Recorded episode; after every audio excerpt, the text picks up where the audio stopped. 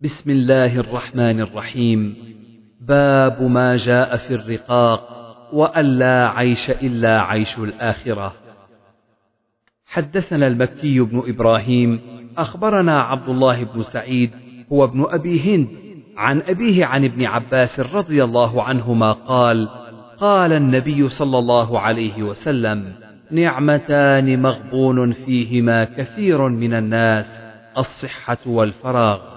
قال عباس العنبري حدثنا صفوان بن عيسى عن عبد الله بن سعيد بن أبي هند عن أبيه سمعت ابن عباس عن النبي صلى الله عليه وسلم مثله. حدثنا محمد بن بشار حدثنا غندر حدثنا شعبة عن معاوية بن قرة عن أنس عن النبي صلى الله عليه وسلم قال اللهم لا عيش إلا عيش الآخرة فأصلح الأنصار والمهاجرة.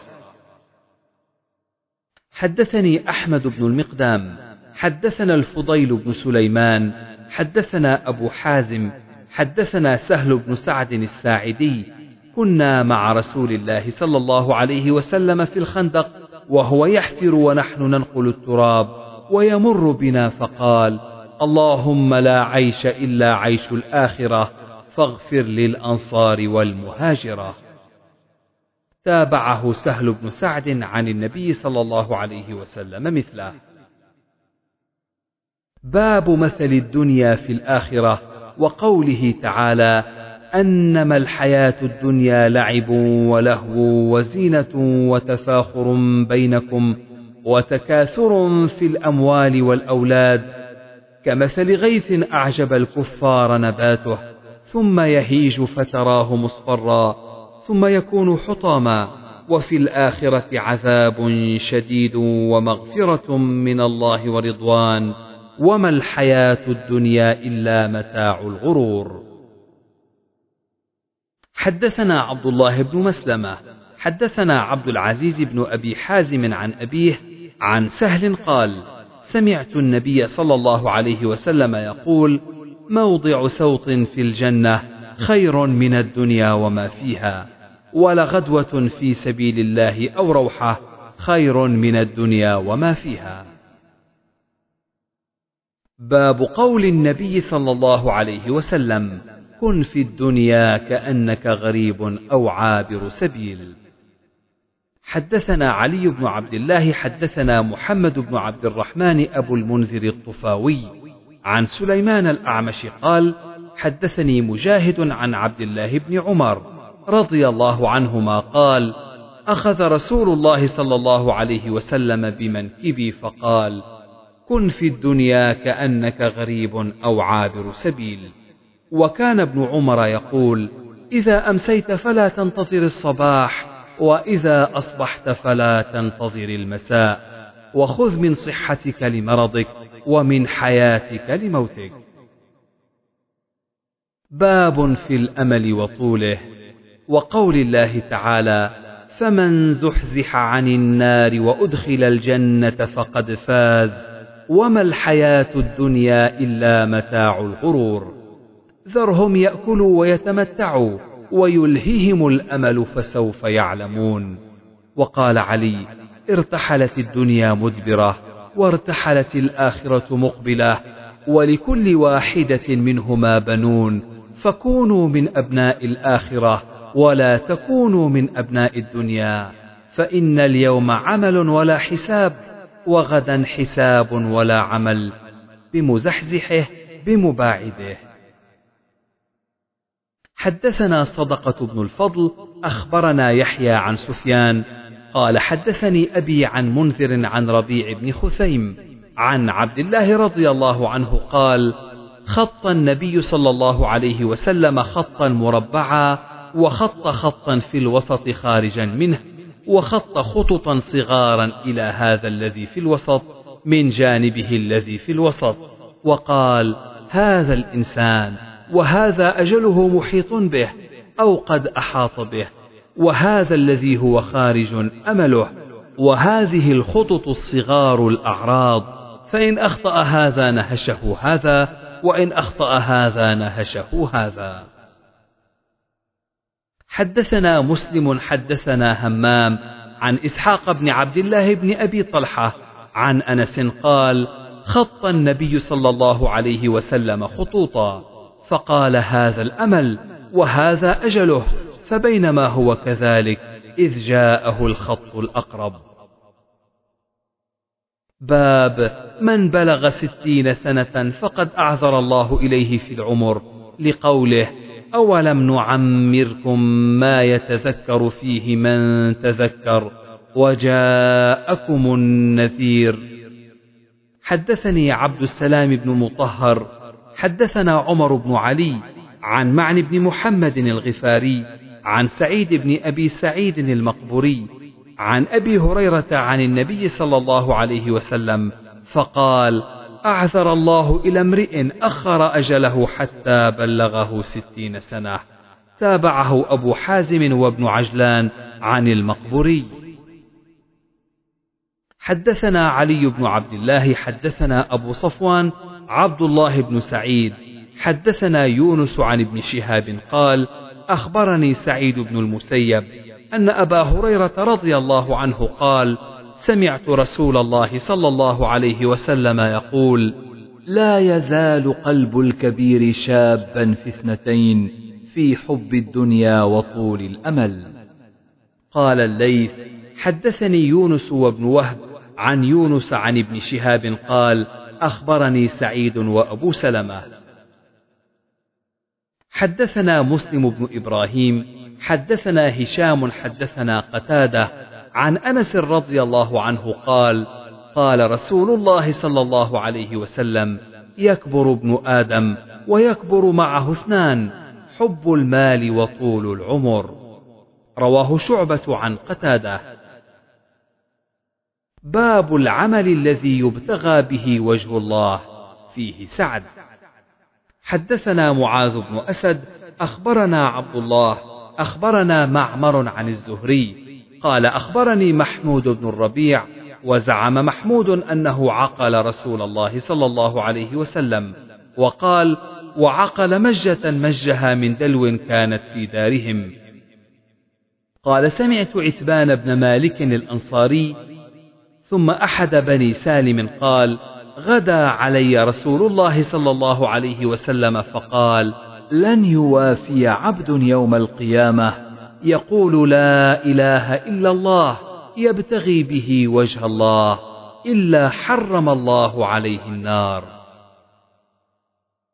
حدثنا قتيبة حدثنا يعقوب بن عبد الرحمن عن عمرو عن سعيد المقبوري عن أبي هريرة أن رسول الله صلى الله عليه وسلم قال يقول الله تعالى ما لعبد المؤمن عندي جزاء إذا قبضت صفيه من أهل الدنيا ثم احتسبه إلا الجنة. باب ما يحذر من زهرة الدنيا والتنافس فيها.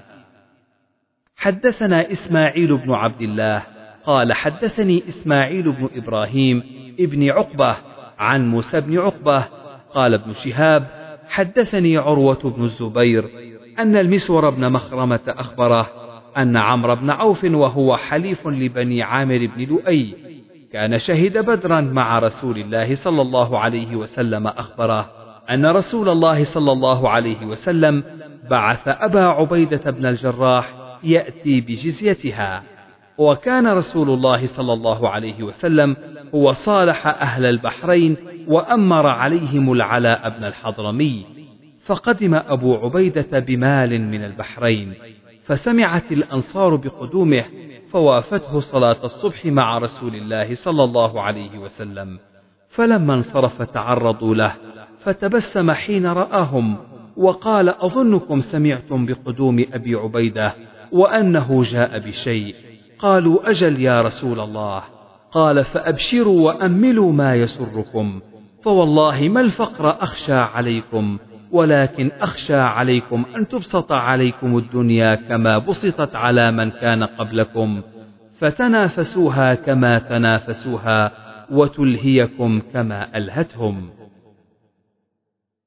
حدثنا قتيبة بن سعيد حدثنا الليث عن يزيد بن أبي حبيب عن أبي الخير عن عقبة بن عامر أن رسول الله صلى الله عليه وسلم خرج يوما فصلى على أهل أحد صلاته على الميت ثم انصرف إلى المنبر فقال إني فرطكم وأنا شهيد عليكم وإني والله لأنظر إلى حوض الآن وإني قد أعطيت مفاتيح خزائن الأرض أو مفاتيح الأرض وإني والله ما أخاف عليكم أن تشركوا بعدي ولكني أخاف عليكم أن تنافسوا فيها.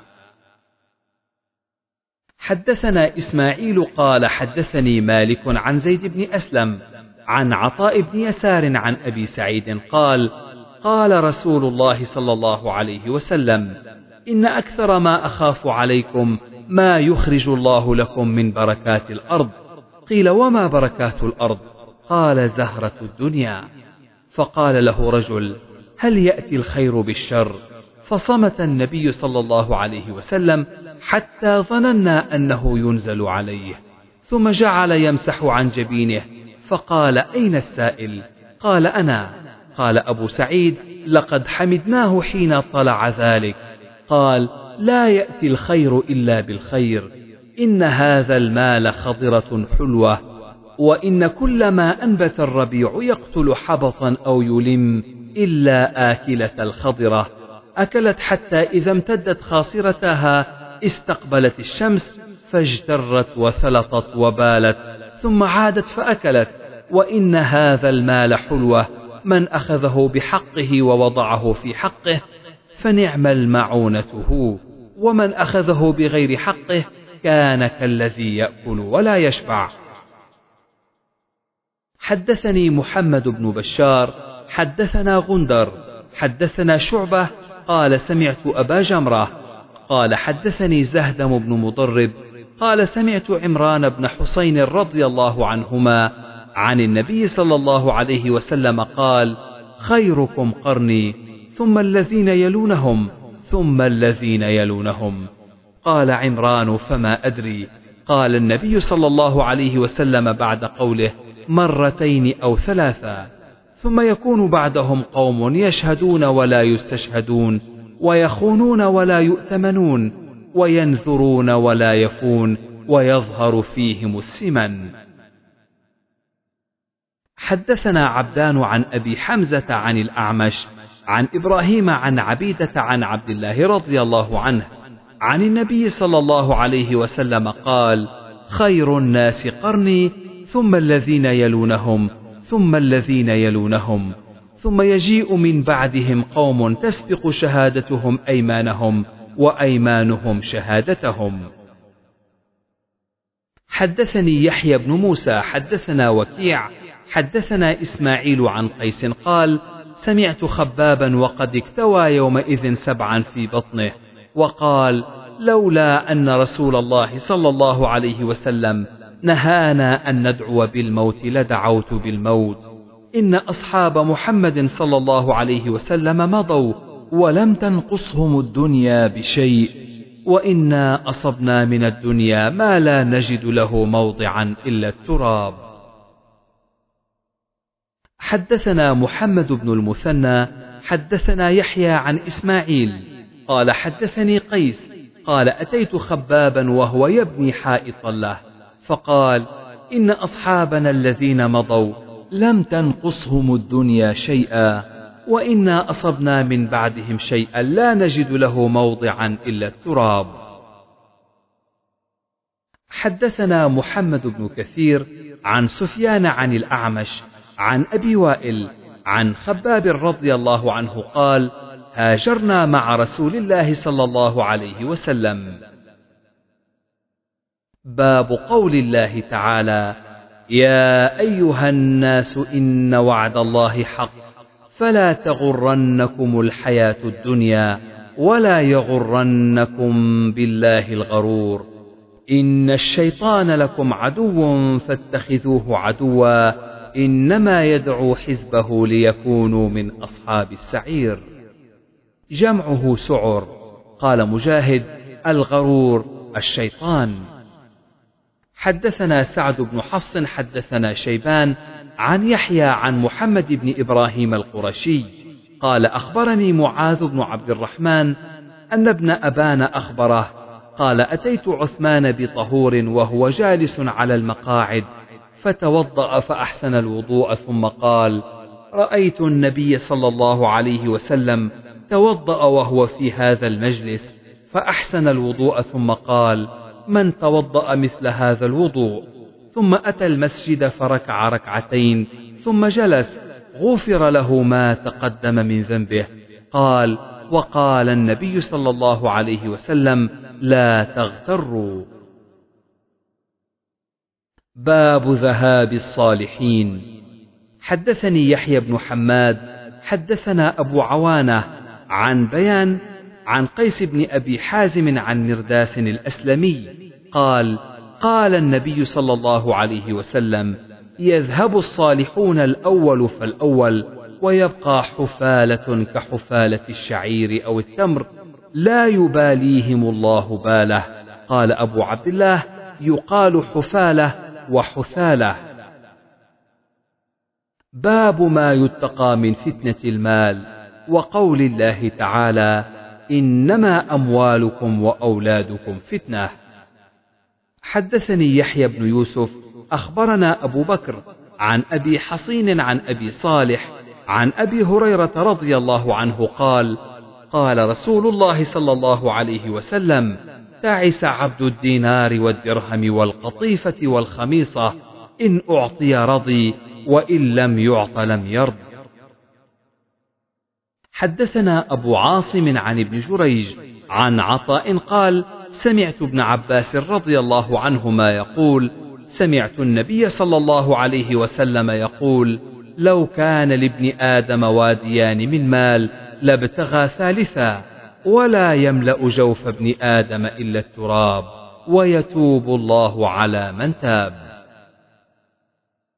حدثني محمد أخبرنا مخلد أخبرنا ابن جريج. قال سمعت عطاء يقول سمعت ابن عباس يقول سمعت رسول الله صلى الله عليه وسلم يقول لو أن لابن آدم مثل واد مالا لأحب أن إليه مثله ولا يملأ عين ابن آدم إلا التراب ويتوب الله على من تاب. قال ابن عباس فلا أدري من القرآن هو أم لا. قال وسمعت ابن الزبير يقول ذلك على المنبر.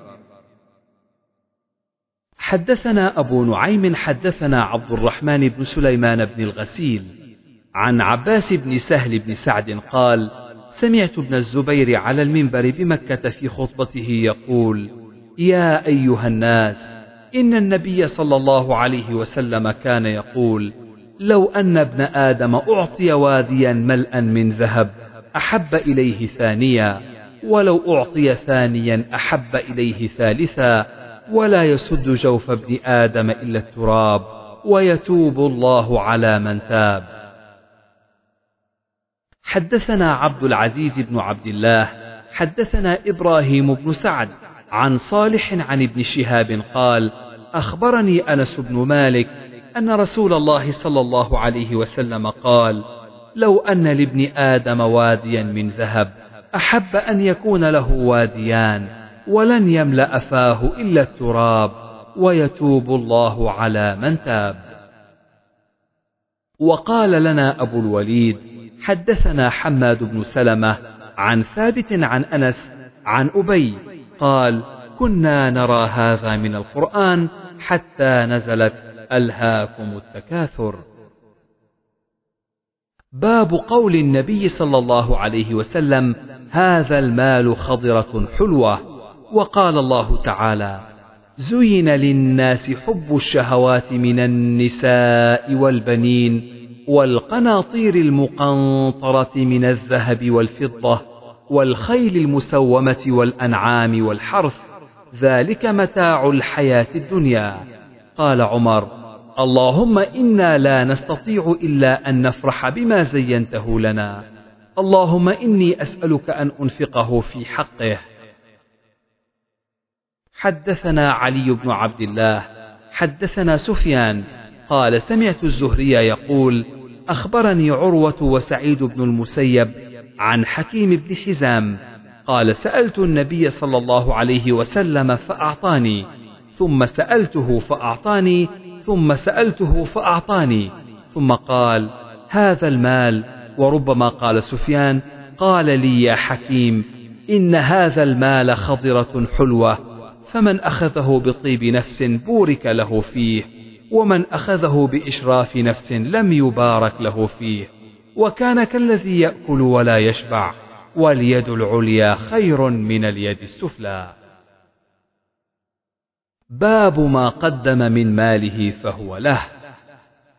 حدثني عمر بن حفص حدثني أبي حدثنا الأعمش قال حدثني إبراهيم التيمي عن الحارث بن سويد قال عبد الله قال النبي صلى الله عليه وسلم أيكم مال وارثه أحب إليه من ماله؟ قالوا يا رسول الله ما منا أحد إلا ماله أحب إليه. قال فإن ماله ما قدم ومال وارثه ما أخر. باب المكثرون هم المقلون. وقوله تعالى من كان يريد الحياة الدنيا وزينتها نوفي إليهم أعمالهم فيها وهم فيها لا يبخسون. أولئك الذين ليس لهم في الآخرة إلا النار. وحبط ما صنعوا فيها وباطل ما كانوا يعملون. حدثنا قتيبة بن سعيد حدثنا جرير عن عبد العزيز بن رفيع عن زيد بن وهب عن أبي ذر رضي الله عنه قال خرجت ليلة من الليالي فإذا رسول الله صلى الله عليه وسلم يمشي وحده وليس معه إنسان. قال فظننت أنه يكره أن يمشي معه أحد. قال فجعلت أمشي في ظل القمر فالتفت فرآني فقال من هذا؟ قلت أبو ذر جعلني الله فداءك. قال يا أبا ذر تعاله. قال فمشيت معه ساعة فقال إن المكثرين هم المقلون يوم القيامة إلا من أعطاه الله خيرا.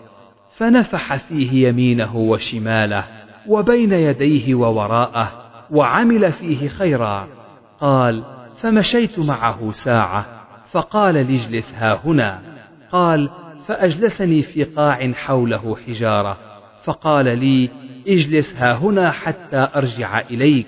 قال فانطلق في الحرة حتى لا أراه فلبث عني فأطال اللبث ثم إني سمعته وهو مقبل وهو يقول وإن سرق وإن زنى. قال فلما جاء لم أصبر حتى قلت يا نبي الله جعلني الله فداءك من تكلم في جانب الحرة؟ ما سمعت أحدا يرجع إليك شيئا؟ قال ذلك جبريل عليه السلام عرض لي في جانب الحرة. قال بشر أمتك أنه من مات لا يشرك بالله شيئا دخل الجنة. قلت يا جبريل وإن سرق وإن زنى؟ قال نعم. قال قلت وإن سرق وإن زنى قال نعم وإن شرب الخمر.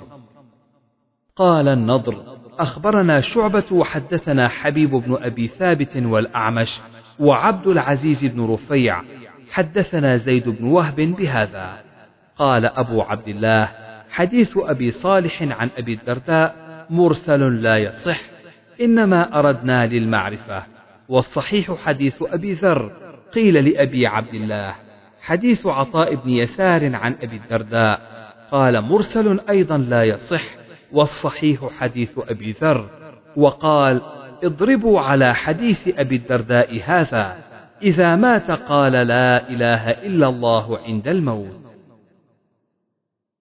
باب قول النبي صلى الله عليه وسلم ما أحب أن لي مثل أحد ذهبا. حدثنا الحسن بن الربيع حدثنا أبو الأحوص عن الأعمش عن زيد بن وهب قال قال أبو ذر كنت أمشي مع النبي صلى الله عليه وسلم في حرة المدينة فاستقبلنا أحد فقال يا أبا ذر قلت لبيك يا رسول الله قال ما يسرني أن عندي مثل أحد ذهبا تمضي علي ثالثة وعندي منه دينار إلا شيئا أرصده لدين إلا أن أقول به في عباد الله هكذا وهكذا وهكذا عن يمينه وعن شماله ومن خلفه. ثم مشى فقال إن الأكثرين هم الأقلون يوم القيامة إلا من قال هكذا وهكذا وهكذا عن يمينه وعن شماله ومن خلفه وقليل ما هم. ثم قال لي مكانك لا تبرح حتى آتيك. ثم انطلق في سواد الليل حتى توارى. فسمعت صوتا قد ارتفع فتخوفت أن يكون قد عرض للنبي صلى الله عليه وسلم فأردت أن آتيه فذكرت قوله لي لا تبرح حتى آتيك فلم أبرح حتى أتاني قلت يا رسول الله لقد سمعت صوتا تخوفت فذكرت له فقال وهل سمعته؟ قلت نعم قال ذاك جبريل أتاني فقال من مات من أمتك لا يشرك بالله شيئا دخل الجنة. قلت وإن زنى وإن سرق. قال وإن زنى وإن سرق. حدثني أحمد بن شبيب حدثنا أبي عن يونس وقال الليث حدثني يونس عن ابن شهاب عن عبيد الله بن عبد الله بن عتبة. قال أبو هريرة رضي الله عنه قال رسول الله صلى الله عليه وسلم لو كان لي مثل أحد ذهبا لسرني ألا تمر علي ثلاث ليال وعندي منه شيء إلا شيئا أرصده لدين. باب الغنى غنى النفس وقول الله تعالى أيحسبون أن ما نمدهم به من مال وبنين؟ إلى قوله تعالى من دون ذلك هم لها عاملون. قال ابن عيينة لم يعملوها لا بد من أن يعملوها. حدثنا أحمد بن يونس حدثنا أبو بكر حدثنا أبو حسين عن أبي صالح عن أبي هريرة عن النبي صلى الله عليه وسلم قال ليس الغنى عن كثرة العرض ولكن الغنى غنى النفس. باب فضل الفقر. حدثنا إسماعيل قال حدثني عبد العزيز بن أبي حازم عن أبيه عن سهل بن سعد الساعدي أنه قال مر رجل على رسول الله صلى الله عليه وسلم فقال لرجل عنده جالس ما رأيك في هذا؟ فقال رجل من أشراف الناس هذا والله حري إن خطب أن ينكح وإن شفع أن يشفع. قال فسكت رسول الله صلى الله عليه وسلم. ثم مر رجل فقال له رسول الله صلى الله عليه وسلم ما رأيك في هذا؟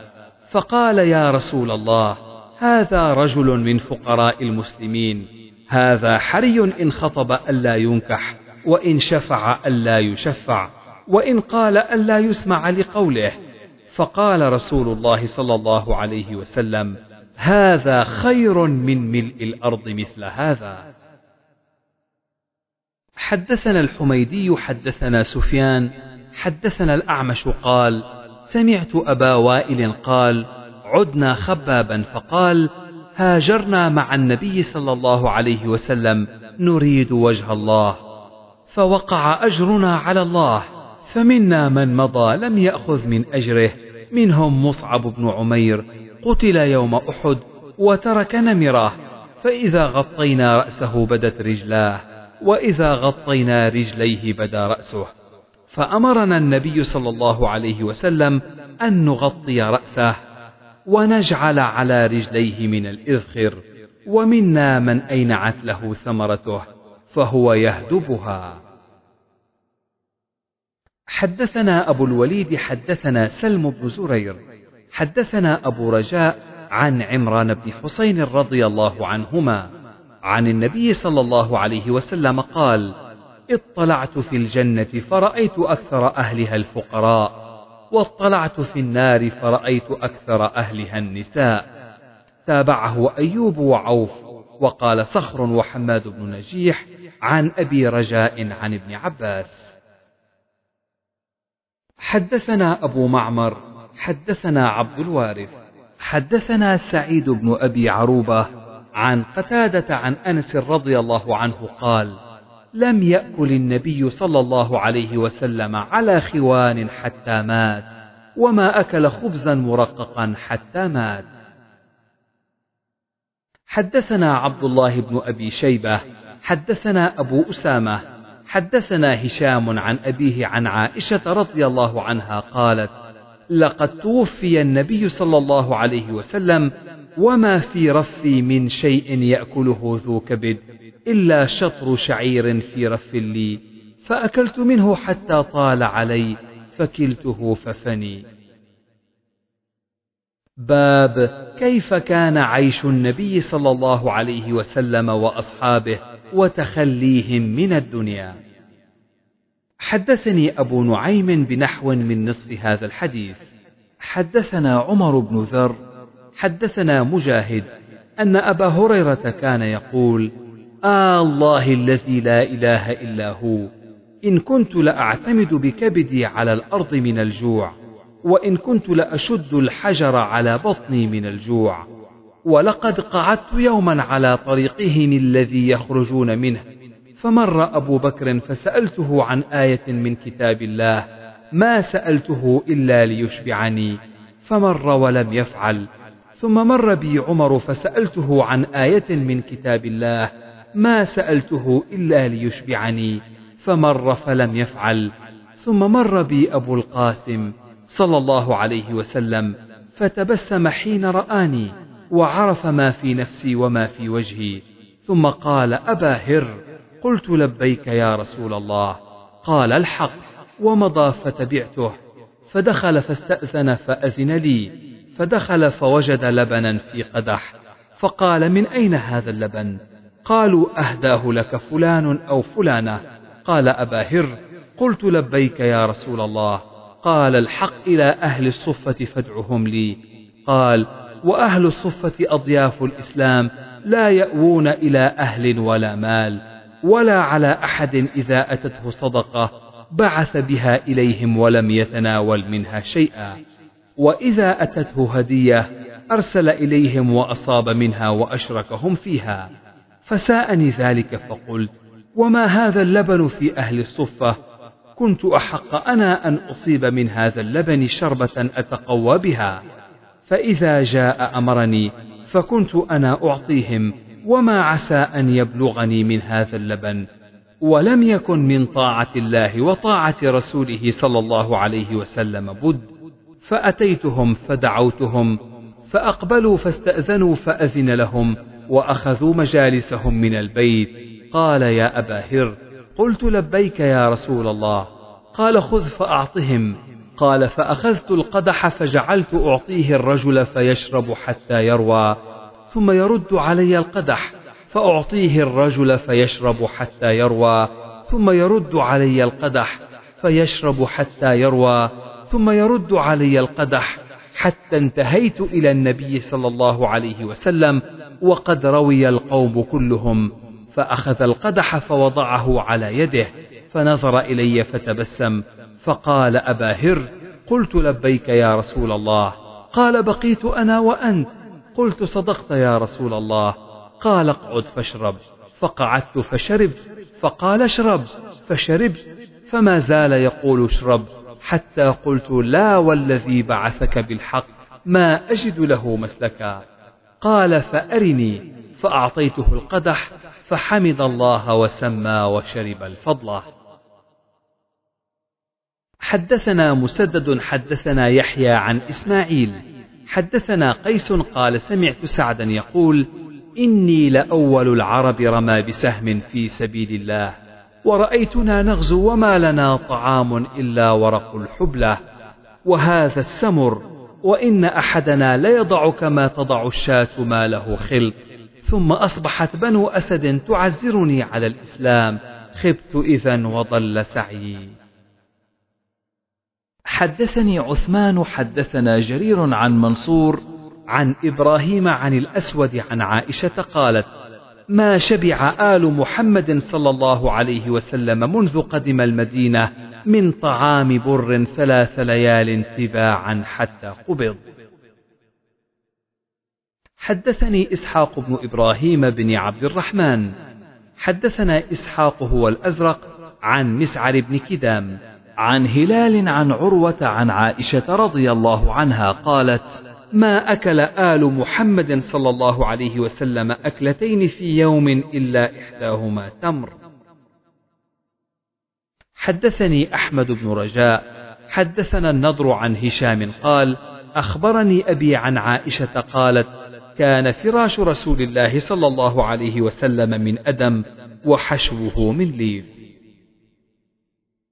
حدثنا هدبة بن خالد حدثنا همام بن يحيى حدثنا قتادة قال كنا نأتي أنس بن مالك وخبازه قائم وقال كلوا فما أعلم النبي صلى الله عليه وسلم رأى رغيفا مرققا حتى لحق بالله ولا رأى شاة صميطا بعينه قط. حدثنا محمد بن المثنى حدثنا يحيى حدثنا هشام أخبرني أبي عن عائشة رضي الله عنها قالت: كان يأتي علينا الشهر ما نوقد فيه نارا، إنما هو التمر والماء، إلا أن نؤتى باللحيم.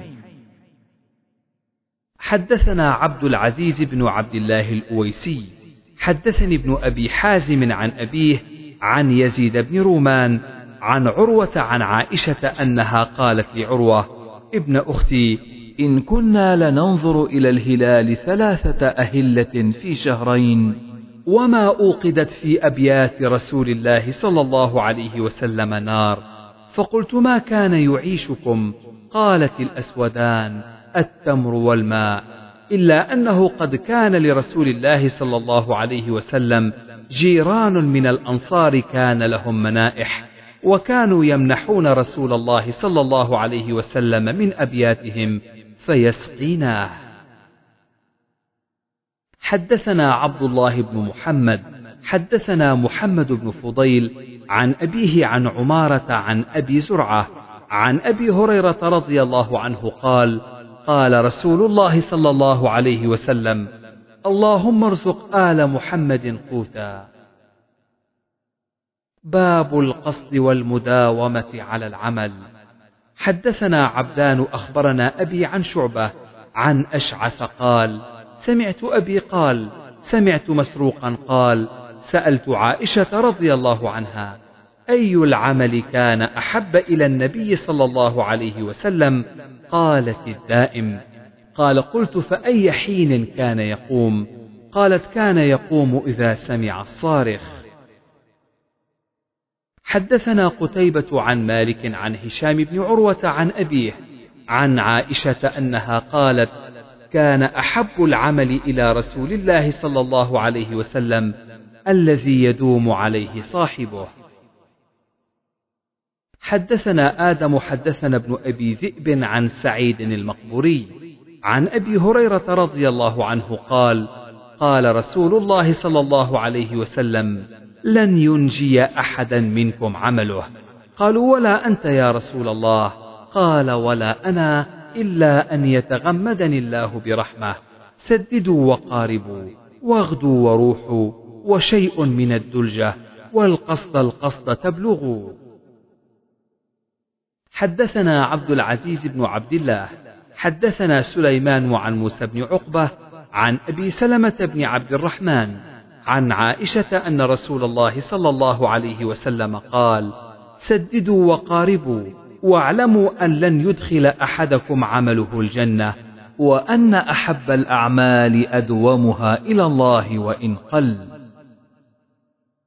حدثني محمد بن عرعرة حدثنا شعبة عن سعد بن إبراهيم عن أبي سلمة عن عائشة رضي الله عنها أنها قالت: سئل النبي صلى الله عليه وسلم أي الأعمال أحب إلى الله؟ قال أدومها وإن قل. وقال اكلفوا من الأعمال ما تطيقون. حدثني عثمان بن أبي شيبة حدثنا جرير عن منصور عن إبراهيم عن علقمة.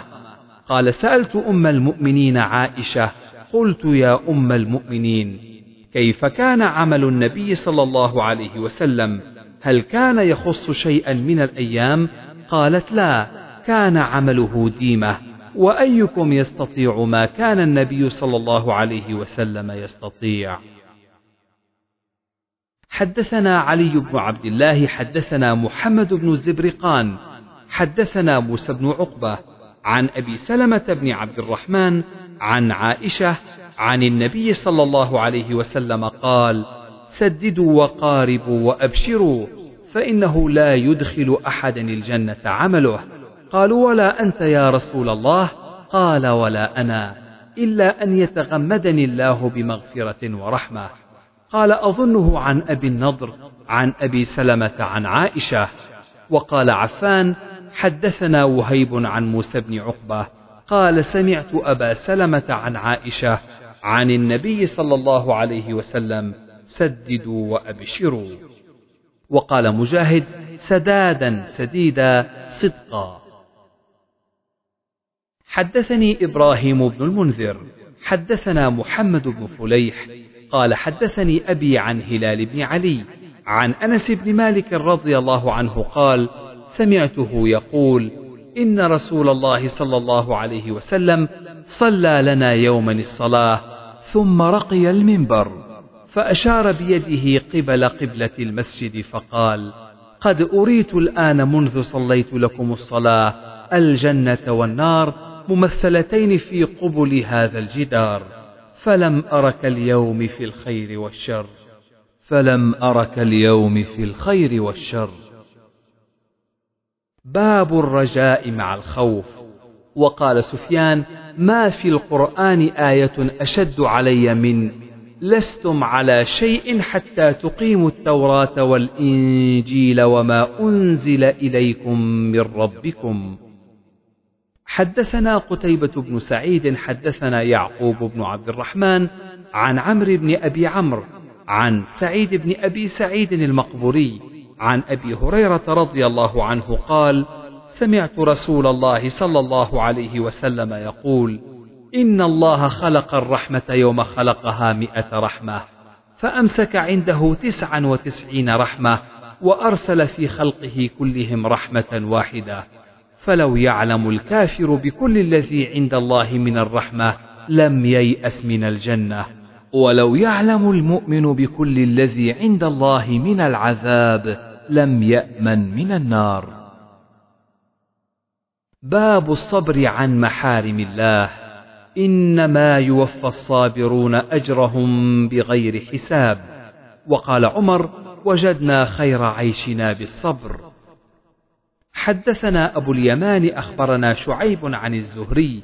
قال أخبرني عطاء بن يزيد أن أبا سعيد أخبره أن أناسا من الأنصار سألوا رسول الله صلى الله عليه وسلم فلم يسأله أحد منهم إلا أعطاه حتى نفد ما عنده. فقال لهم حين نفد كل شيء أنفق بيديه ما يكن عندي من خير لا أدخره عنكم وإنه من يستعف يعفه الله ومن يتصبر يصبره الله ومن يستغني يغنه الله ولن تعطوا عطاء خيرا وأوسع من الصبر. حدثنا خلاد بن يحيى حدثنا مسعر حدثنا زياد بن علاقة قال سمعت المغيرة بن شعبة يقول كان النبي صلى الله عليه وسلم يصلي حتى ترم أو تنتفخ قدماه فيقال له فيقول أفلا أكون عبدا شكورا؟ باب ومن يتوكل على الله فهو حسبه. قال الربيع بن خثيم من كل ما ضاق على الناس. حدثني إسحاق حدثنا روح بن عبادة حدثنا شعبة قال سمعت حسين بن عبد الرحمن قال كنت قاعدا عند سعيد بن جبير فقال عن ابن عباس أن رسول الله صلى الله عليه وسلم قال يدخل الجنة من أمتي سبعون الفا بغير حساب هم الذين لا يسترقون ولا يتطيرون وعلى ربهم يتوكلون. باب ما يكره من قيل وقال. حدثنا علي بن مسلم حدثنا هشيم أخبرنا غير واحد منهم مغيرة وفلان ورجل ثالث أيضا عن الشعبي عن وراد كاتب المغيرة بن شعبة أن معاوية كتب إلى المغيرة أن اكتب إلي بحديث سمعته من رسول الله صلى الله عليه وسلم. قال فكتب إليه المغيرة إني سمعته يقول عند انصرافه من الصلاة لا إله إلا الله وحده لا شريك له له الملك وله الحمد وهو على كل شيء قدير. ثلاث مرات. قال وكان ينهى عن قيل وقال وكثرة السؤال وإضاعة المال ومنع وهات وعقوق الأمهات ووأد البنات. وعن هشيم أخبرنا عبد الملك بن عمير قال سمعت ورادا يحدث هذا الحديث عن المغيرة عن النبي صلى الله عليه وسلم.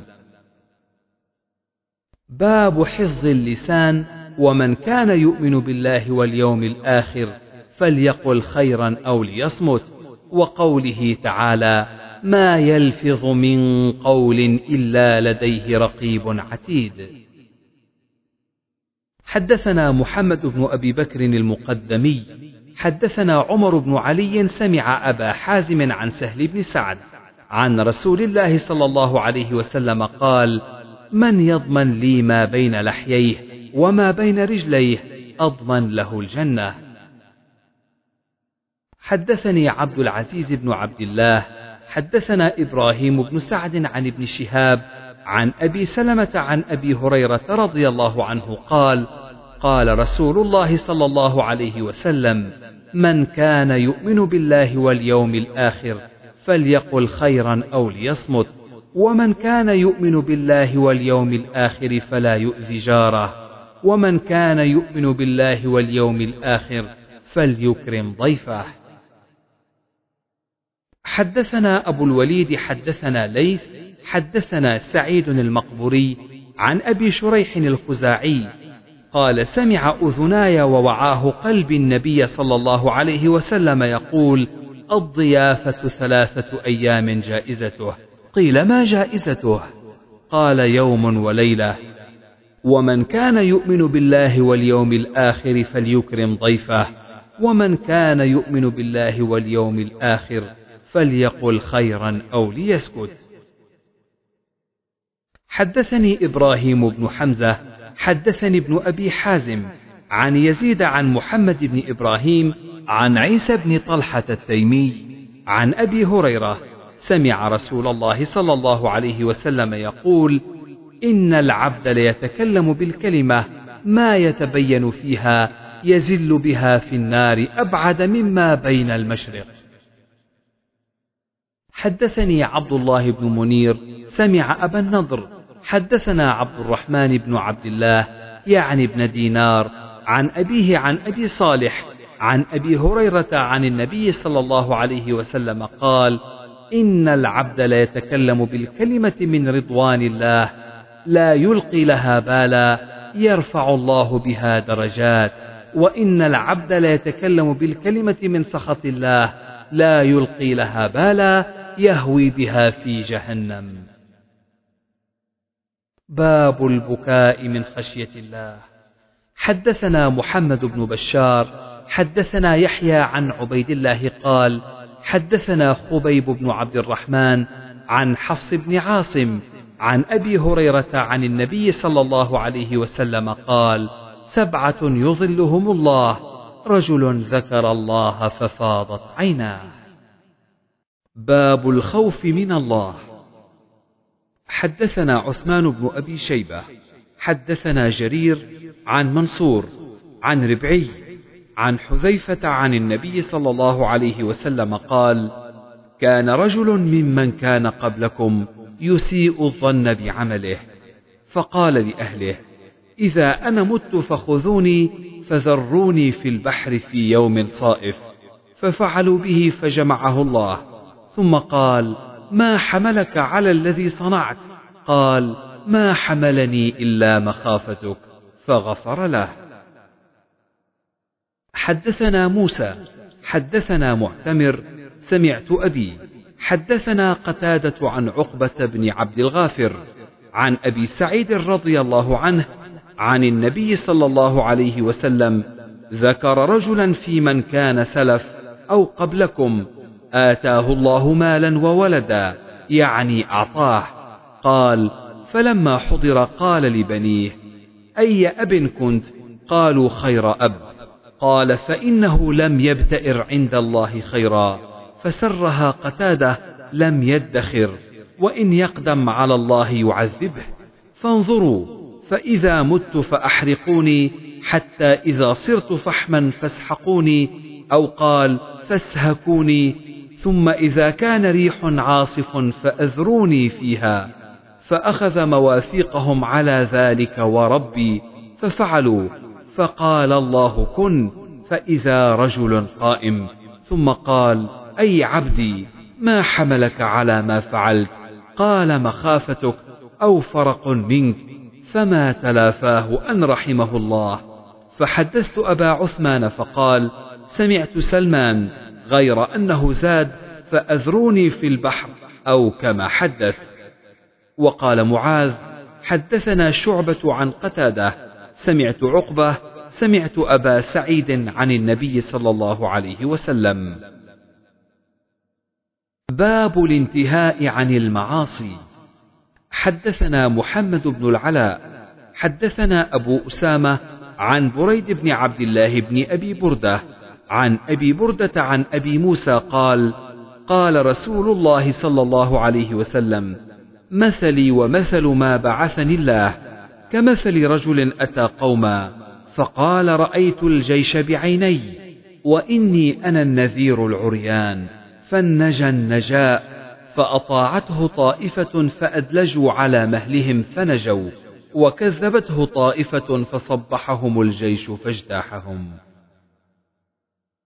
حدثنا أبو اليمان أخبرنا شعيب حدثنا أبو الزناد عن عبد الرحمن أنه حدثه أنه سمع أبا هريرة رضي الله عنه أنه سمع رسول الله صلى الله عليه وسلم يقول: إنما مثلي ومثل الناس كمثل رجل استوقد نارا، فلما أضاءت ما حوله جعل الفراش وهذه الدواب التي تقع في النار يقعن فيها، فجعل ينزعهن ويغلبنه فيقتحمن فيها.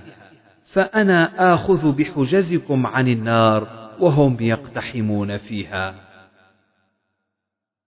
حدثنا أبو نعيم حدثنا زكرياء عن عامر قال سمعت عبد الله بن عمرو يقول قال النبي صلى الله عليه وسلم المسلم من سلم المسلمون من لسانه ويده. والمهاجر من هجر ما نهى الله عنه. باب قول النبي صلى الله عليه وسلم لو تعلمون ما أعلم لضحكتم قليلا ولبكيتم كثيرا. حدثنا يحيى بن بكير حدثنا الليث عن عقيل عن ابن شهاب عن سعيد بن المسيب أن أبا هريرة رضي الله عنه كان يقول قال رسول الله صلى الله عليه وسلم لو تعلمون ما أعلم لضحكتم قليلا ولبكيتم كثيرا. حدثنا سليمان بن حرب حدثنا شعبة عن موسى بن أنس عن أنس رضي الله عنه قال قال النبي صلى الله عليه وسلم لو تعلمون ما أعلم لضحكتم قليلا ولبكيتم كثيرا. باب حجبت النار بالشهوات.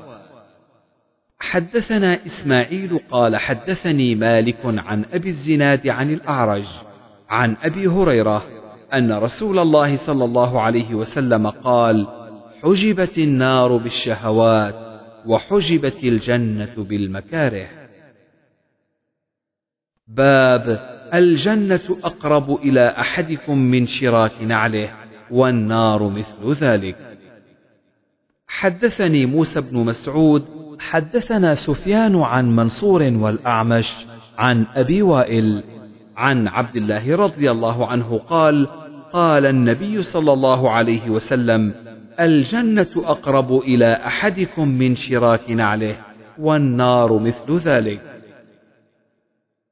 حدثني محمد بن المثنى حدثنا غندر حدثنا شعبة عن عبد الملك بن عمير عن أبي سلمة عن أبي هريرة عن النبي صلى الله عليه وسلم قال أصدق بيت قاله الشاعر ألا كل شيء ما خلا الله باطل.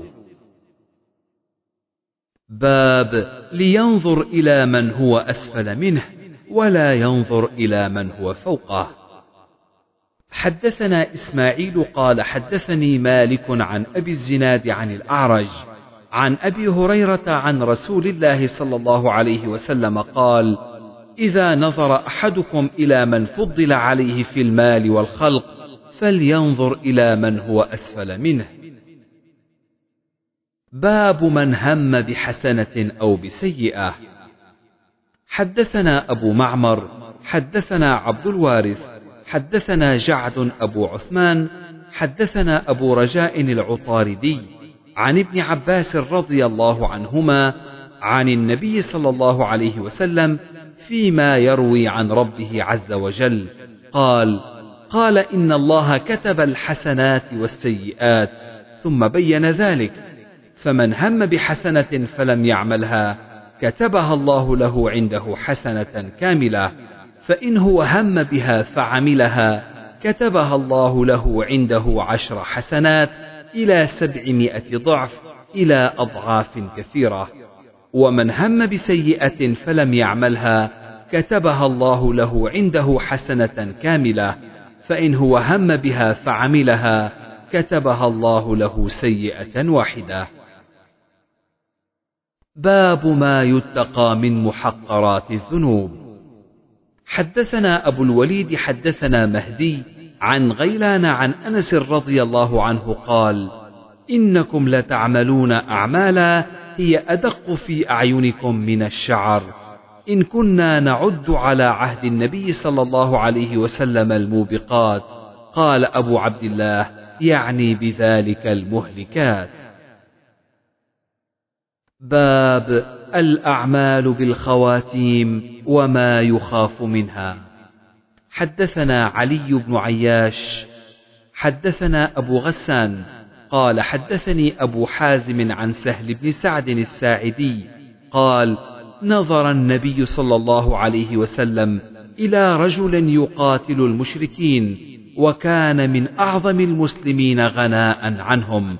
فقال من أحب أن ينظر إلى رجل من أهل النار فلينظر إلى هذا فتبعه رجل فلم يزل على ذلك حتى جرح فاستعجل الموت فقال بذبابة سيفه فوضعه بين ثدييه فتحامل عليه حتى خرج من بين كتفيه. فقال النبي صلى الله عليه وسلم إن العبد ليعمل فيما يرى الناس عمل أهل الجنة وإنه لمن أهل النار ويعمل فيما يرى الناس عمل أهل النار وهو من أهل الجنة وإنما الأعمال بخواتيمها. باب العزلة راحة من خلاط السوء. حدثنا أبو اليمان أخبرنا شعيب عن الزهري قال حدثني عطاء بن يزيد أن أبا سعيد حدثه قال قيل يا رسول الله وقال محمد بن يوسف حدثنا الأوزاعي حدثنا الزهري عن عطاء بن يزيد الليثي عن أبي سعيد الخدري قال جاء أعرابي إلى النبي صلى الله عليه وسلم فقال يا رسول الله أي الناس خير؟ قال رجل جاهد بنفسه وماله ورجل في شعب من الشعاب يعبد ربه. ويدع الناس من شره. تابعه الزبيدي وسليمان بن كثير والنعمان عن الزهري. وقال معمر عن الزهري عن عطاء أو عبيد الله عن أبي سعيد عن النبي صلى الله عليه وسلم. وقال يونس وابن مسافر ويحيى بن سعيد عن ابن شهاب عن عطاء عن بعض أصحاب النبي صلى الله عليه وسلم عن النبي صلى الله عليه وسلم. حدثنا أبو نعيم حدثنا الماجشون عن عبد الرحمن بن أبي صعصعة عن أبيه عن أبي سعيد أنه سمعه يقول سمعت النبي صلى الله عليه وسلم يقول يأتي على الناس زمان خير ما للرجل المسلم الغنم يتبع بها شعف الجبال ومواقع القطر. يفر بدينه من الفتن. باب رفع الأمانة. حدثنا محمد بن سنان حدثنا فليح بن سليمان حدثنا هلال بن علي عن عطاء بن يسار عن أبي هريرة رضي الله عنه قال قال رسول الله صلى الله عليه وسلم إذا ضيعت الأمانة فانتظر الساعة. قال كيف إضاعتها يا رسول الله؟ قال إذا أسند الأمر إلى غير أهله فانتظر الساعة. حدثنا محمد بن كثير أخبرنا سفيان. حدثنا الأعمش عن زيد بن وهب. حدثنا حذيفة. قال حدثنا رسول الله صلى الله عليه وسلم حديثين. رأيت أحدهما وأنا أنتظر الآخر. حدثنا أن الأمانة نزلت في جذر قلوب الرجال، ثم علموا من القرآن، ثم علموا من السنة، وحدثنا عن رفعها، قال: ينام الرجل النومة فتقبض الأمانة من قلبه، فيظل أثرها مثل أثر الوقت، ثم ينام النومة فتقبض فيبقى أثرها مثل المجل كجمر دحرجته على رجلك فنفط فتراه منتبرا وليس فيه شيء. فيصبح الناس يتبايعون فلا يكاد أحد يؤدي الأمانة. فيقال إن في بني فلان رجلا أمينا. ويقال للرجل ما أعقله وما أظرفه وما أجلده وما في قلبه مثقال حبة خردل من إيمان. ولقد أتى علي زمان وما أبالي أيكم بايعت. لئن كان مسلما رده الإسلام وإن كان نصرانيا رده علي ساعيه فأما اليوم فما كنت أبايع إلا فلانا وفلانا. حدثنا أبو اليمان أخبرنا شعيب عن الزهري. قال أخبرني سالم بن عبد الله أن عبد الله بن عمر رضي الله عنهما قال: سمعت رسول الله صلى الله عليه وسلم يقول: إنما الناس كالإبل المئة لا تكاد تجد فيها راحلة. باب الرياء والسمعة. حدثنا مسدد حدثنا يحيى عن سفيان حدثني سلمة بن كهيل. وحدثنا أبو نعيم حدثنا سفيان عن سلمة. قال سمعت جندبا يقول قال النبي صلى الله عليه وسلم ولم أسمع أحدا يقول قال النبي صلى الله عليه وسلم غيره فدنوت منه فسمعته يقول قال النبي صلى الله عليه وسلم من سمع سمع الله به ومن يرائي يرائي الله به. باب من جاهد نفسه في طاعة الله.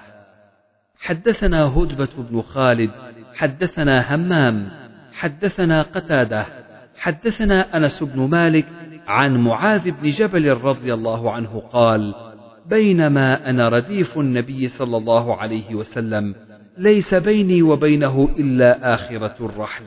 فقال يا معاذ قلت لبيك يا رسول الله وسعديك. ثم سار ساعة ثم قال يا معاذ قلت لبيك رسول الله وسعديك. ثم سار ساعة ثم قال يا معاذ بن جبل قلت لبيك رسول الله وسعديك. قال هل تدري ما حق الله على عباده؟ قلت الله ورسوله أعلم. قال حق الله على عباده أن يعبدوه ولا يشركوا به شيئا. ثم سار ساعة ثم قال يا معاذ بن جبل. قلت لبيك رسول الله وسعديك. قال هل تدري ما حق العباد على الله إذا فعلوه؟ قلت الله ورسوله أعلم. قال حق العباد على الله ألا يعذبهم. باب التواضع. حدثنا مالك بن إسماعيل حدثنا زهير حدثنا حميد عن أنس رضي الله عنه. كان للنبي صلى الله عليه وسلم ناقة.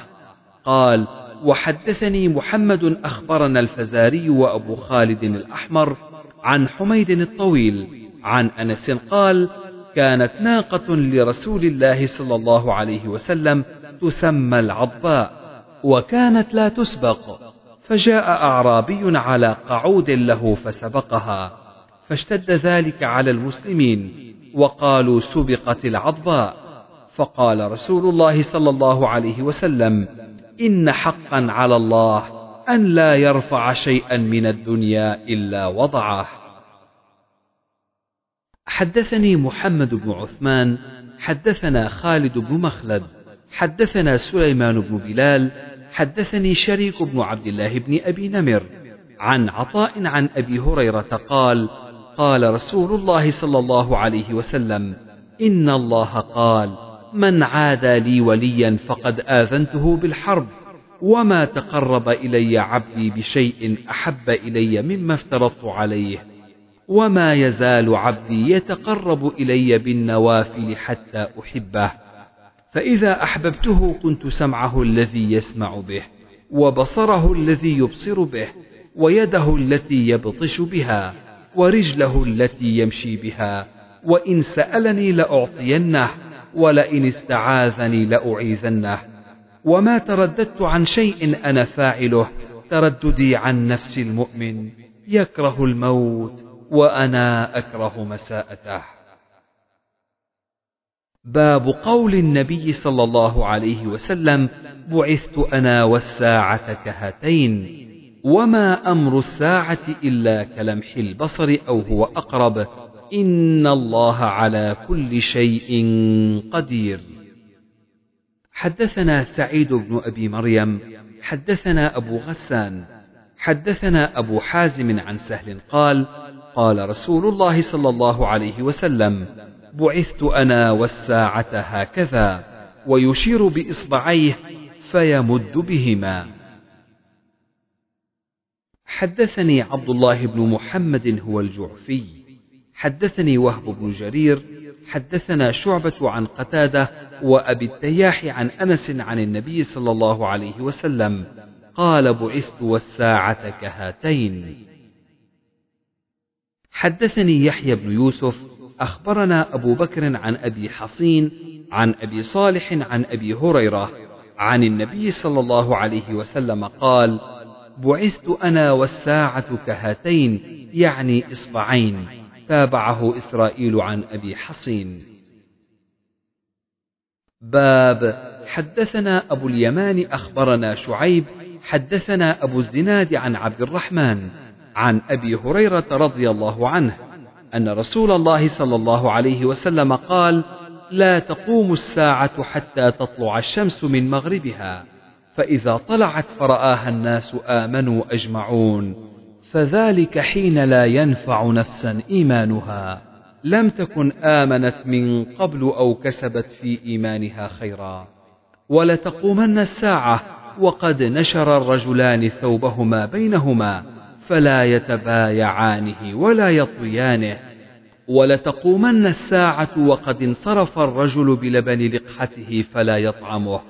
ولتقومن الساعة وهو يليط حوضه فلا يسقي فيه.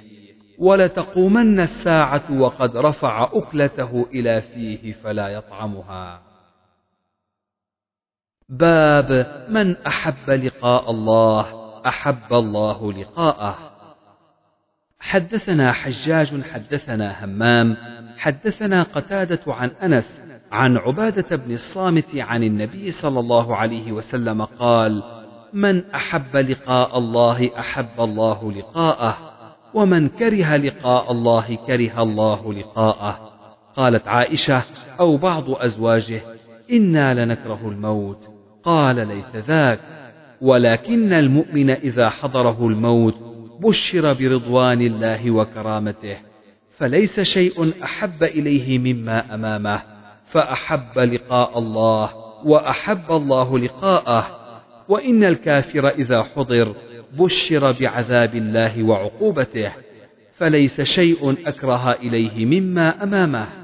كره لقاء الله وكره الله لقاءه. اختصره أبو داود وعمر عن شعبة. وقال سعيد عن قتادة عن زرارة عن سعد عن عائشة عن النبي صلى الله عليه وسلم. حدثني محمد بن العلاء حدثنا أبو أسامة عن بريد عن أبي بردة عن أبي موسى عن النبي صلى الله عليه وسلم قال من أحب لقاء الله أحب الله لقاءه ومن كره لقاء الله كره الله لقاءه. حدثني يحيى بن بكير حدثنا الليث عن عقيل عن ابن شهاب أخبرني سعيد بن المسيب وعروة بن الزبير في رجال من أهل العلم أن عائشة زوج النبي صلى الله عليه وسلم قالت كان رسول الله صلى الله عليه وسلم يقول وهو صحيح إنه لم يقبض نبي قط حتى يرى مقعده من الجنة ثم يخير. فلما نزل به ورأسه على فخذي غشي عليه ساعة ثم أفاق فأشخص بصره إلى السقف ثم قال اللهم الرفيق الأعلى قلت اذا لا يختارنا وعرفت أنه الحديث الذي كان يحدثنا به. قالت فكانت تلك آخر كلمة تكلم بها النبي صلى الله عليه وسلم قوله اللهم الرفيق الأعلى. باب سكرات الموت. حدثني محمد بن عبيد بن ميمون. حدثنا عيسى بن يونس عن عمر بن سعيد قال أخبرني ابن أبي مليكة أن أبا عمرو ذكوان مولى عائشة أخبره أن عائشة رضي الله عنها كانت تقول إن رسول الله صلى الله عليه وسلم كان بين يديه ركوة أو علبة فيها ماء تشك عمر.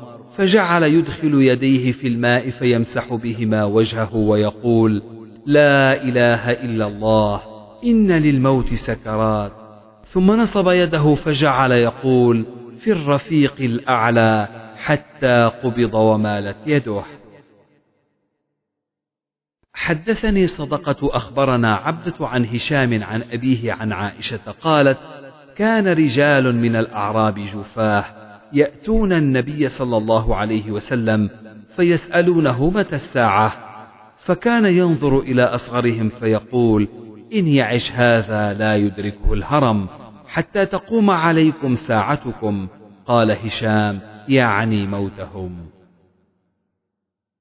حدثنا إسماعيل قال حدثني مالك عن محمد بن عمرو بن حلحلة عن معبد بن كعب بن مالك عن أبي قتادة بن ربعي الأنصاري أنه كان يحدث أن رسول الله صلى الله عليه وسلم مر عليه بجنازة فقال مستريح ومستراح منه. قالوا يا رسول الله ما المستريح والمستراح منه؟ قال العبد المؤمن يستريح من نصب الدنيا وأذاها إلى رحمة الله. والعبد الفاجر يستريح منه العباد والبلاد والشجر والدواب. حدثنا مسدد حدثنا يحيى عن عبد ربه بن سعيد عن محمد بن عمرو بن حلحلة. حدثني ابن كعب عن أبي قتادة عن النبي صلى الله عليه وسلم قال مستريح ومستراح منه المؤمن يستريح. حدثنا الحميدي حدثنا سفيان حدثنا عبد الله بن أبي بكر بن عمرو بن حزم. سمع أنس بن مالك يقول قال رسول الله صلى الله عليه وسلم يتبع الميت ثلاثة فيرجع اثنان ويبقى معه واحد. يتبعه أهله وماله وعمله فيرجع أهله وماله ويبقى عمله. حدثنا أبو النعمان حدثنا حماد بن زيد عن أيوب عن نافع عن ابن عمر رضي الله عنهما قال قال رسول الله صلى الله عليه وسلم إذا مات أحدكم عرض عليه مقعده غدوة وعشيا إما النار وإما الجنة فيقال هذا مقعدك حتى تبعث. حدثنا علي بن الجعد أخبرنا شعبة عن الأعمش عن مجاهد عن عائشة قالت قال النبي صلى الله عليه وسلم لا تسبوا الأموات فإنهم قد أفضوا إلى ما قدموا. باب نفخ الصور. قال مجاهد الصور كهيئة البوق زجرة صيحة.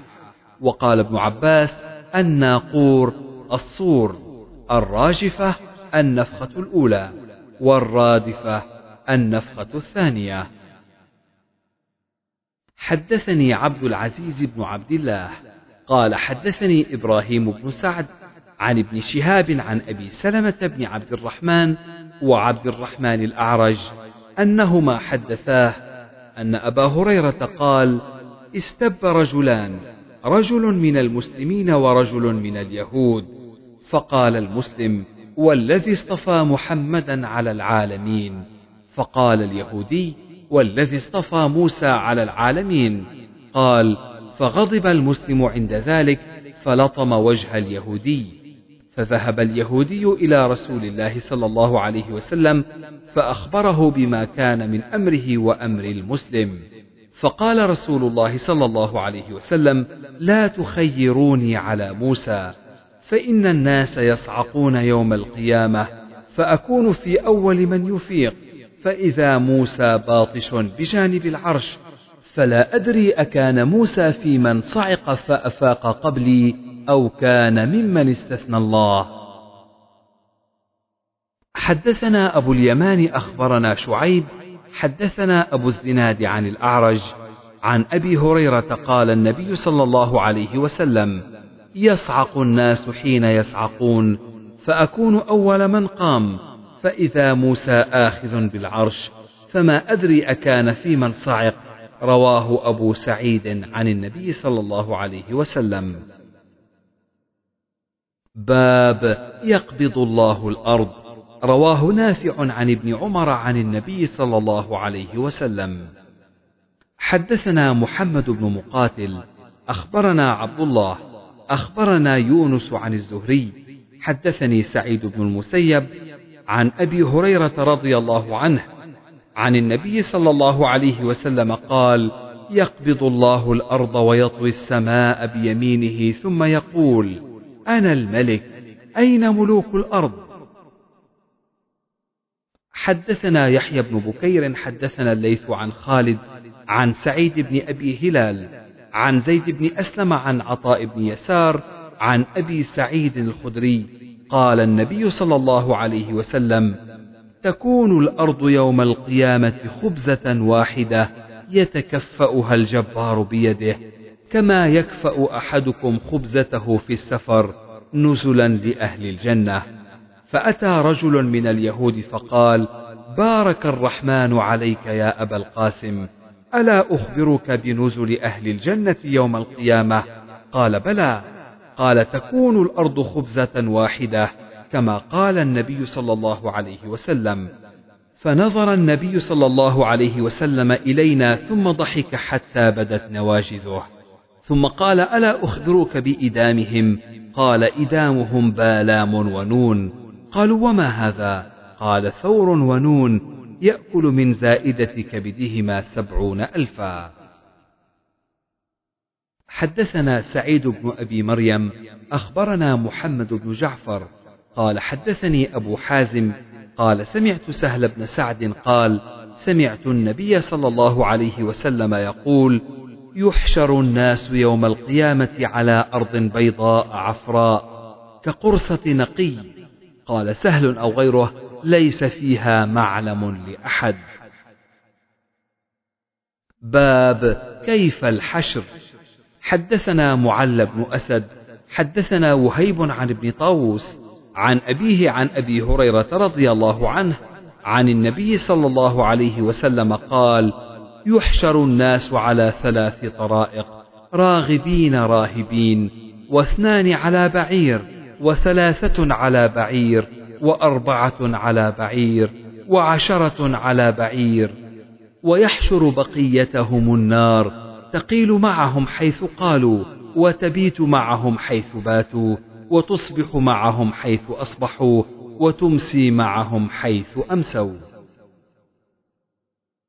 حدثنا عبد الله بن محمد حدثنا يونس بن محمد البغدادي حدثنا شيبان عن قتادة حدثنا أنس بن مالك رضي الله عنه أن رجلا قال يا نبي الله كيف يحشر الكافر على وجهه؟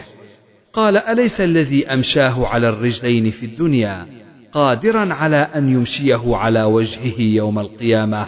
قال قتادة بلى وعزة ربنا. حدثنا علي حدثنا سفيان قال عمرو سمعت سعيد بن جبير سمعت ابن عباس سمعت النبي صلى الله عليه وسلم يقول إنكم ملاقوا الله حفاة عراة مشاة غرلا. قال سفيان هذا مما نعد أن ابن عباس سمعه من النبي صلى الله عليه وسلم. حدثنا قتيبة بن سعيد حدثنا سفيان عن عمرو عن سعيد بن جبير عن ابن عباس رضي الله عنهما قال سمعت رسول الله صلى الله عليه وسلم يخطب على المنبر يقول إنكم ملاقوا الله حفاة عراة غرلا. حدثني محمد بن بشار حدثنا غندر حدثنا شعبة عن المغيرة بن النعمان عن سعيد بن جبير عن ابن عباس قال قام فينا النبي صلى الله عليه وسلم يخطب.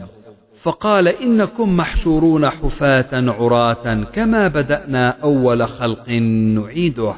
الآية وإن أول الخلائق يكسى يوم القيامة إبراهيم وإنه سيجاء برجال من أمتي فيؤخذ بهم ذات الشمال فأقول يا رب أصيحابي فيقول إنك لا تدري ما أحدث بعدك فأقول كما قال العبد الصالح وكنت عليهم شهيدا ما دمت فيهم إلى قوله الحكيم.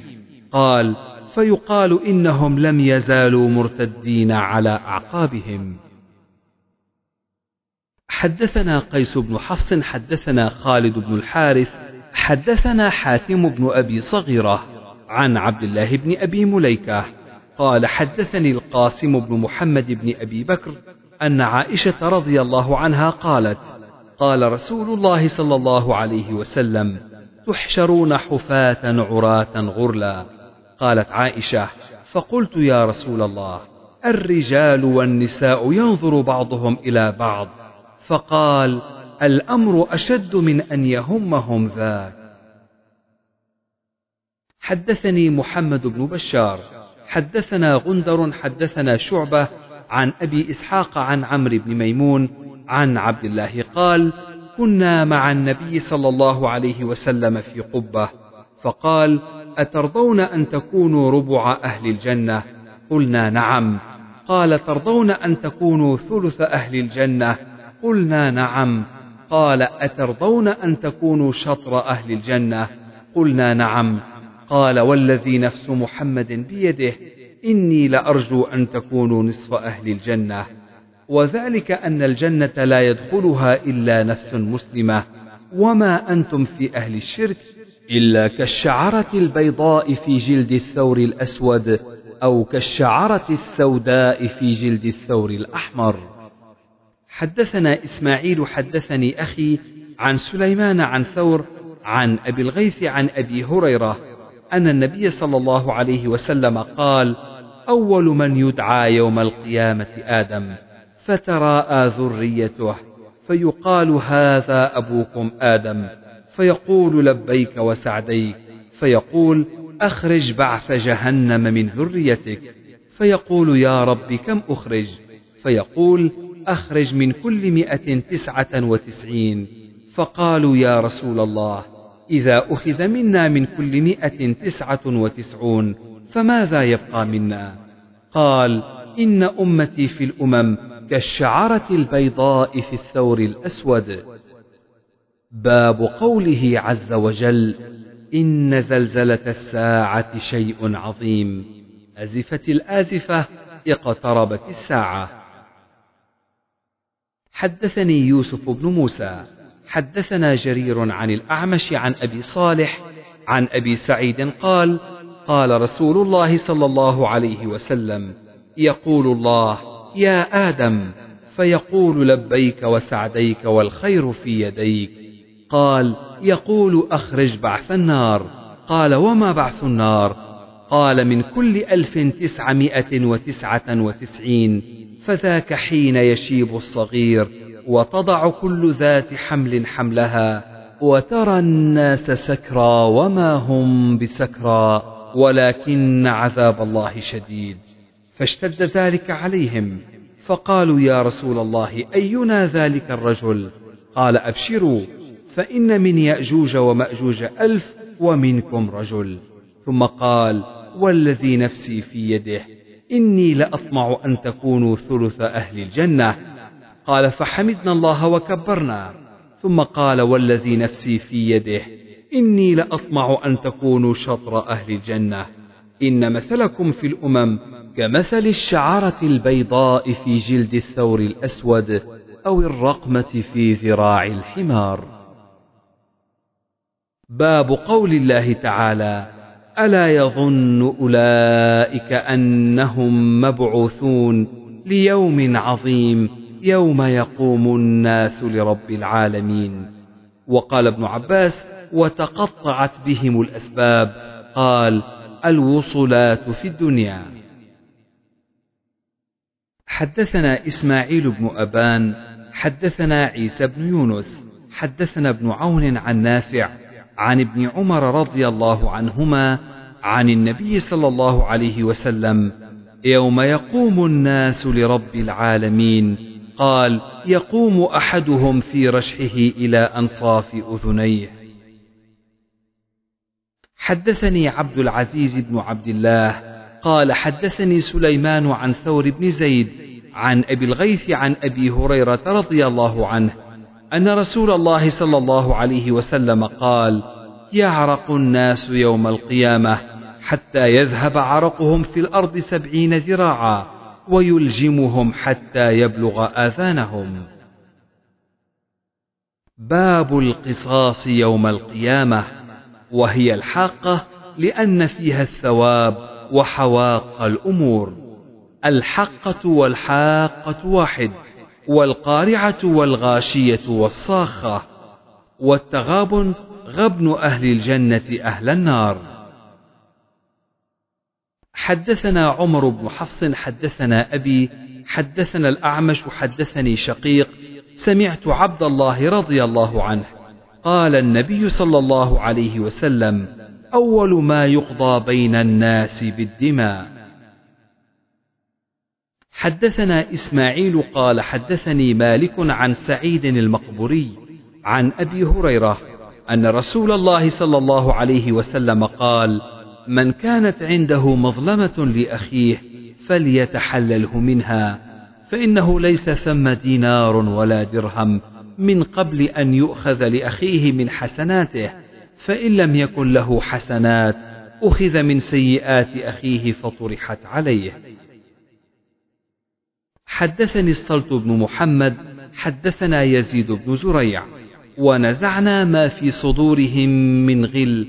قال حدثنا سعيد عن قتادة عن أبي المتوكل الناجي أن أبا سعيد الخدري رضي الله عنه قال قال رسول الله صلى الله عليه وسلم يخلص المؤمنون من النار فيحبسون على قنطرة بين الجنة والنار فيقص لبعضهم من بعض مظالم كانت بينهم في الدنيا.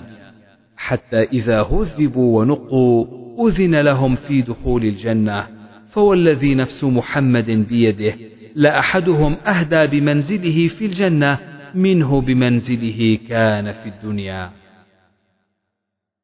باب من نوقش الحساب عذب حدثنا عبيد الله بن موسى عن عثمان بن الأسود عن أبي مليكة عن عائشة عن النبي صلى الله عليه وسلم قال من نوقش الحساب عذب قالت قلت أليس يقول الله تعالى فسوف يحاسب حسابا يسيرا؟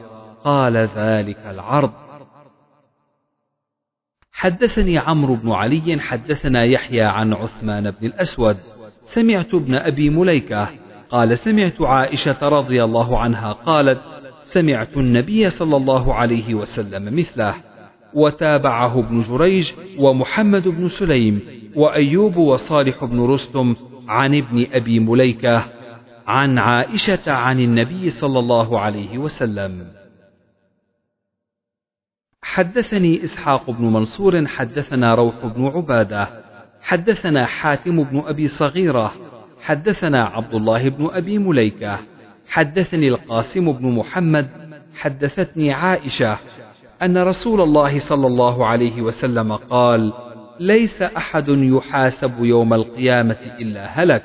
فقلت يا رسول الله أليس قد قال الله تعالى فأما من أوتي كتابه بيمينه فسوف يحاسب حسابا يسيرا. فقال رسول الله صلى الله عليه وسلم إنما ذلك العرض. وليس أحد يناقش الحساب يوم القيامة إلا عذب. حدثنا علي بن عبد الله حدثنا معاذ بن هشام قال حدثني أبي عن قتادة عن أنس عن النبي صلى الله عليه وسلم. وحدثني محمد بن معمر حدثنا روح بن عبادة حدثنا سعيد عن قتادة حدثنا أنس بن مالك رضي الله عنه أن نبي الله صلى الله عليه وسلم كان يقول يجاء بالكافر يوم القيامة فيقال له أرأيت لو كان لك ملء الأرض ذهبا أكنت تفتدي به؟ فيقول نعم. فيقال له قد كنت سئلت ما هو أيسر من ذلك. حدثنا عمر بن حفص حدثنا أبي قال حدثني الأعمش قال حدثني خيثمة عن عدي بن حاتم قال قال النبي صلى الله عليه وسلم ما منكم من أحد إلا وسيكلمه الله يوم القيامة ليس بين الله وبينه ترجمان. ثم ينظر فلا يرى شيئا قدامه ثم ينظر بين يديه فتستقبله النار فمن استطاع منكم أن يتقي النار ولو بشق تمره. قال الأعمش حدثني عمرو عن خيثمة عن عدي بن حاتم قال قال النبي صلى الله عليه وسلم اتقوا النار ثم أعرض وأشاح ثم قال اتقوا النار ثم أعرض وأشاح ثلاثا. حتى ظننا أنه ينظر إليها. ثم قال اتقوا النار ولو بشق تمرة فمن لم يجد فبكلمة طيبة. باب يدخل الجنة سبعون الفا بغير حساب.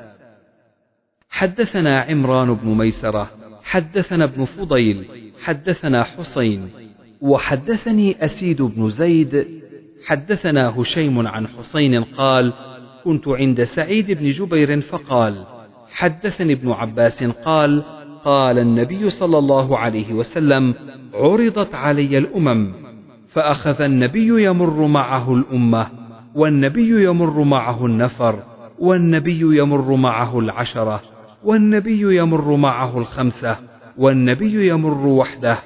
فنظرت فإذا سواد كثير قلت يا جبريل هؤلاء أمتي قال لا ولكن انظر إلى الأفق.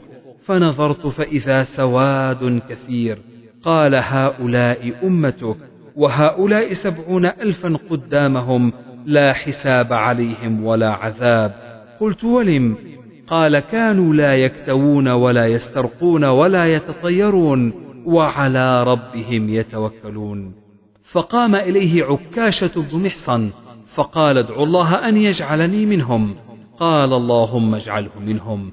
ثم قام إليه رجل آخر قال ادعو الله أن يجعلني منهم. قال سبقك بها عكاشة.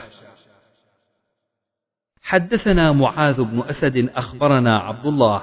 أخبرنا يونس عن الزهري قال حدثني سعيد بن المسيب أن أبا هريرة حدثه قال سمعت رسول الله صلى الله عليه وسلم يقول يدخل من أمتي زمرة هم سبعون ألفا تضيء وجوههم إضاءة القمر ليلة البدر.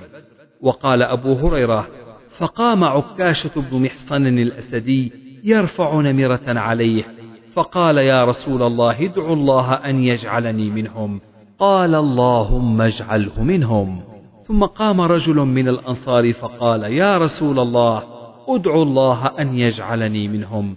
فقال سبقك عكاشه حدثنا سعيد بن أبي مريم حدثنا أبو غسان قال حدثني أبو حازم عن سهل بن سعد قال قال النبي صلى الله عليه وسلم ليدخلن الجنة من أمتي سبعون ألفا أو سبعمائة ألف. شك في أحدهما. متماسكين آخذ بعضهم ببعض حتى يدخل أولهم وآخرهم الجنة. ووجوههم على ضوء القمر ليلة البدر. حدثنا علي بن عبد الله حدثنا يعقوب بن إبراهيم حدثنا أبي عن صالح حدثنا نافع عن ابن عمر رضي الله عنهما عن النبي صلى الله عليه وسلم قال إذا دخل أهل الجنة الجنة وأهل النار النار ثم يقوم مؤذن بينهم يا أهل النار لا موت ويا أهل الجنة لا موت خلود. حدثنا أبو اليمان أخبرنا شعيب. حدثنا أبو الزناد عن الأعرج عن أبي هريرة قال قال النبي صلى الله عليه وسلم يقال لأهل الجنة خلود لا موت ولأهل النار يا أهل النار خلود لا موت.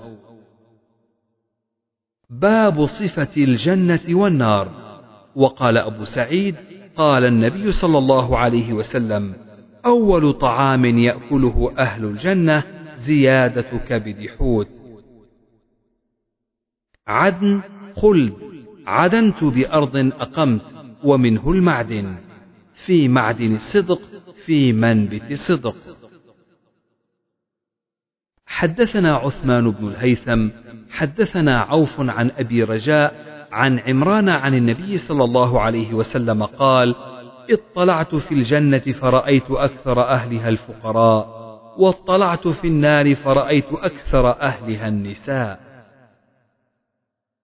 حدثنا مسدد حدثنا إسماعيل أخبرنا سليمان التيمي عن أبي عثمان عن أسامة عن النبي صلى الله عليه وسلم قال قمت على باب الجنة فكان عامة من دخلها المساكين وأصحاب الجد محبوسون غير أن أصحاب النار قد أمر بهم إلى النار وقمت على باب النار فإذا عامة من دخلها النساء.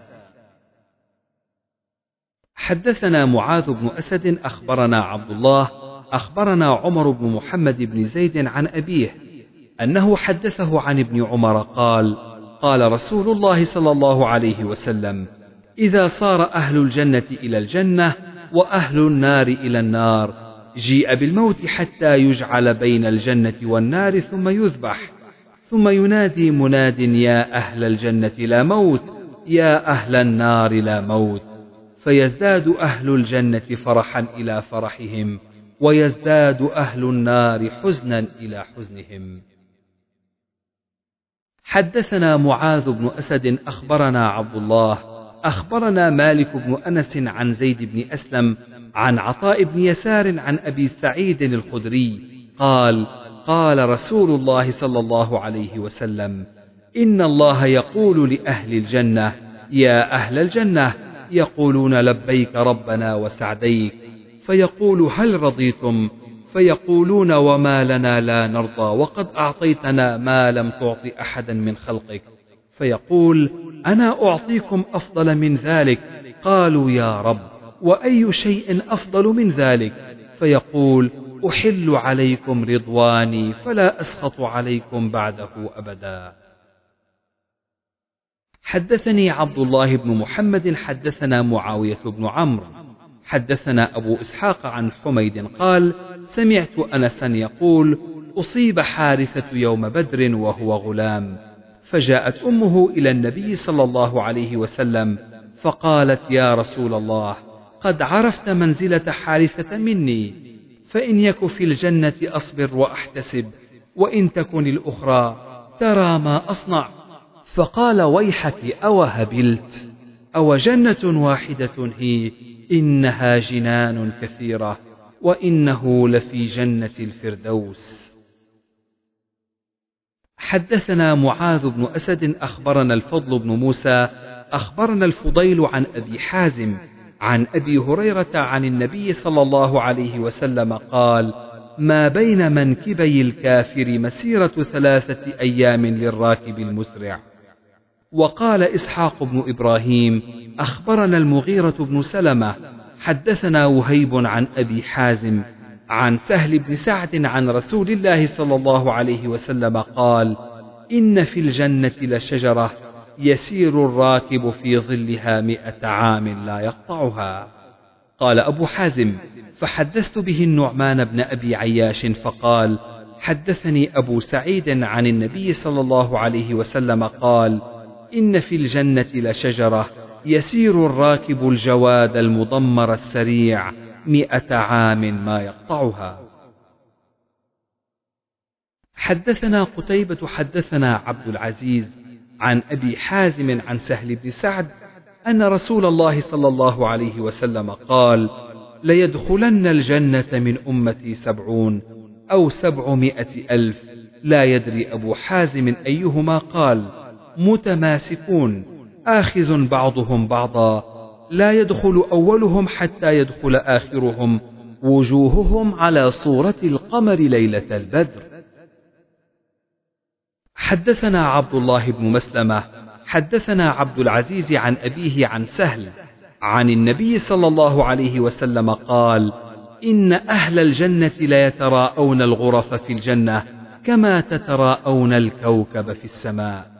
قال أبي فحدثت النعمان بن أبي عياش فقال أشهد لسمعت أبا سعيد يحدث ويزيد فيه كما تراءون الكوكب الغارب في الأفق الشرقي والغربي.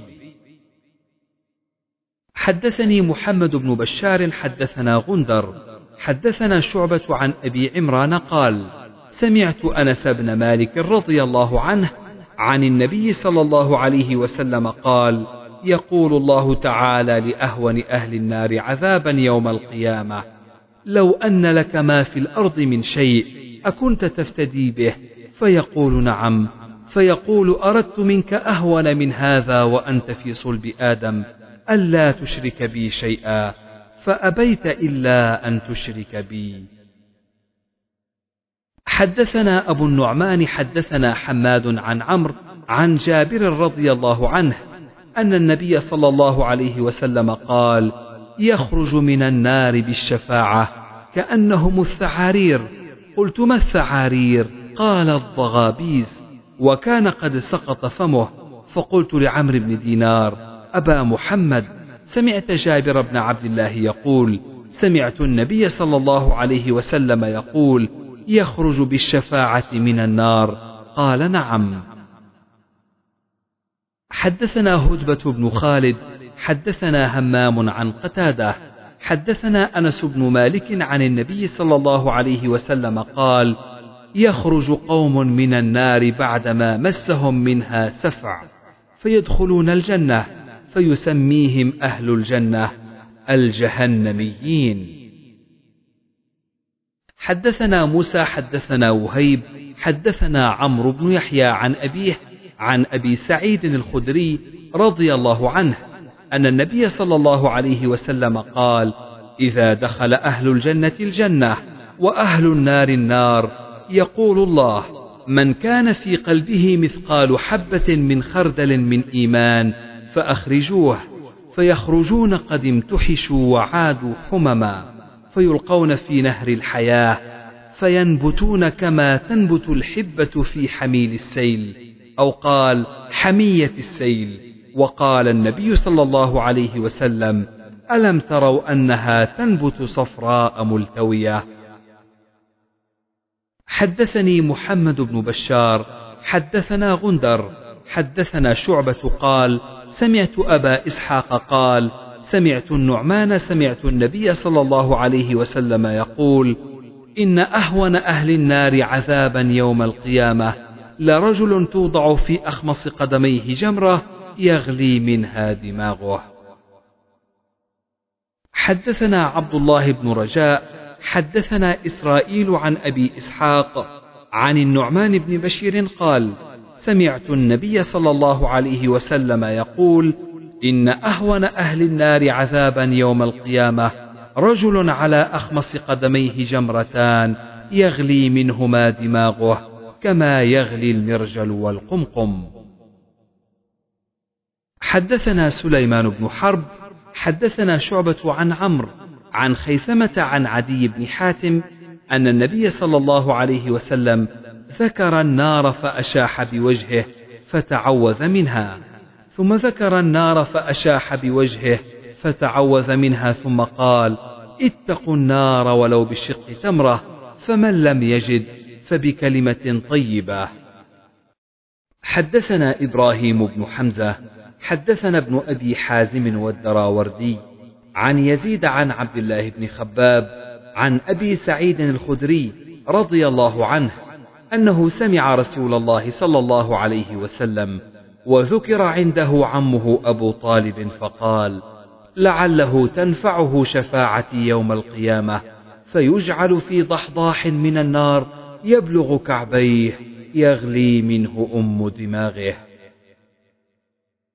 حدثنا مسدد حدثنا أبو عوانة عن قتادة عن أنس رضي الله عنه قال قال رسول الله صلى الله عليه وسلم يجمع الله الناس يوم القيامة فيقولون لو استشفعنا على ربنا حتى يريحنا من مكاننا.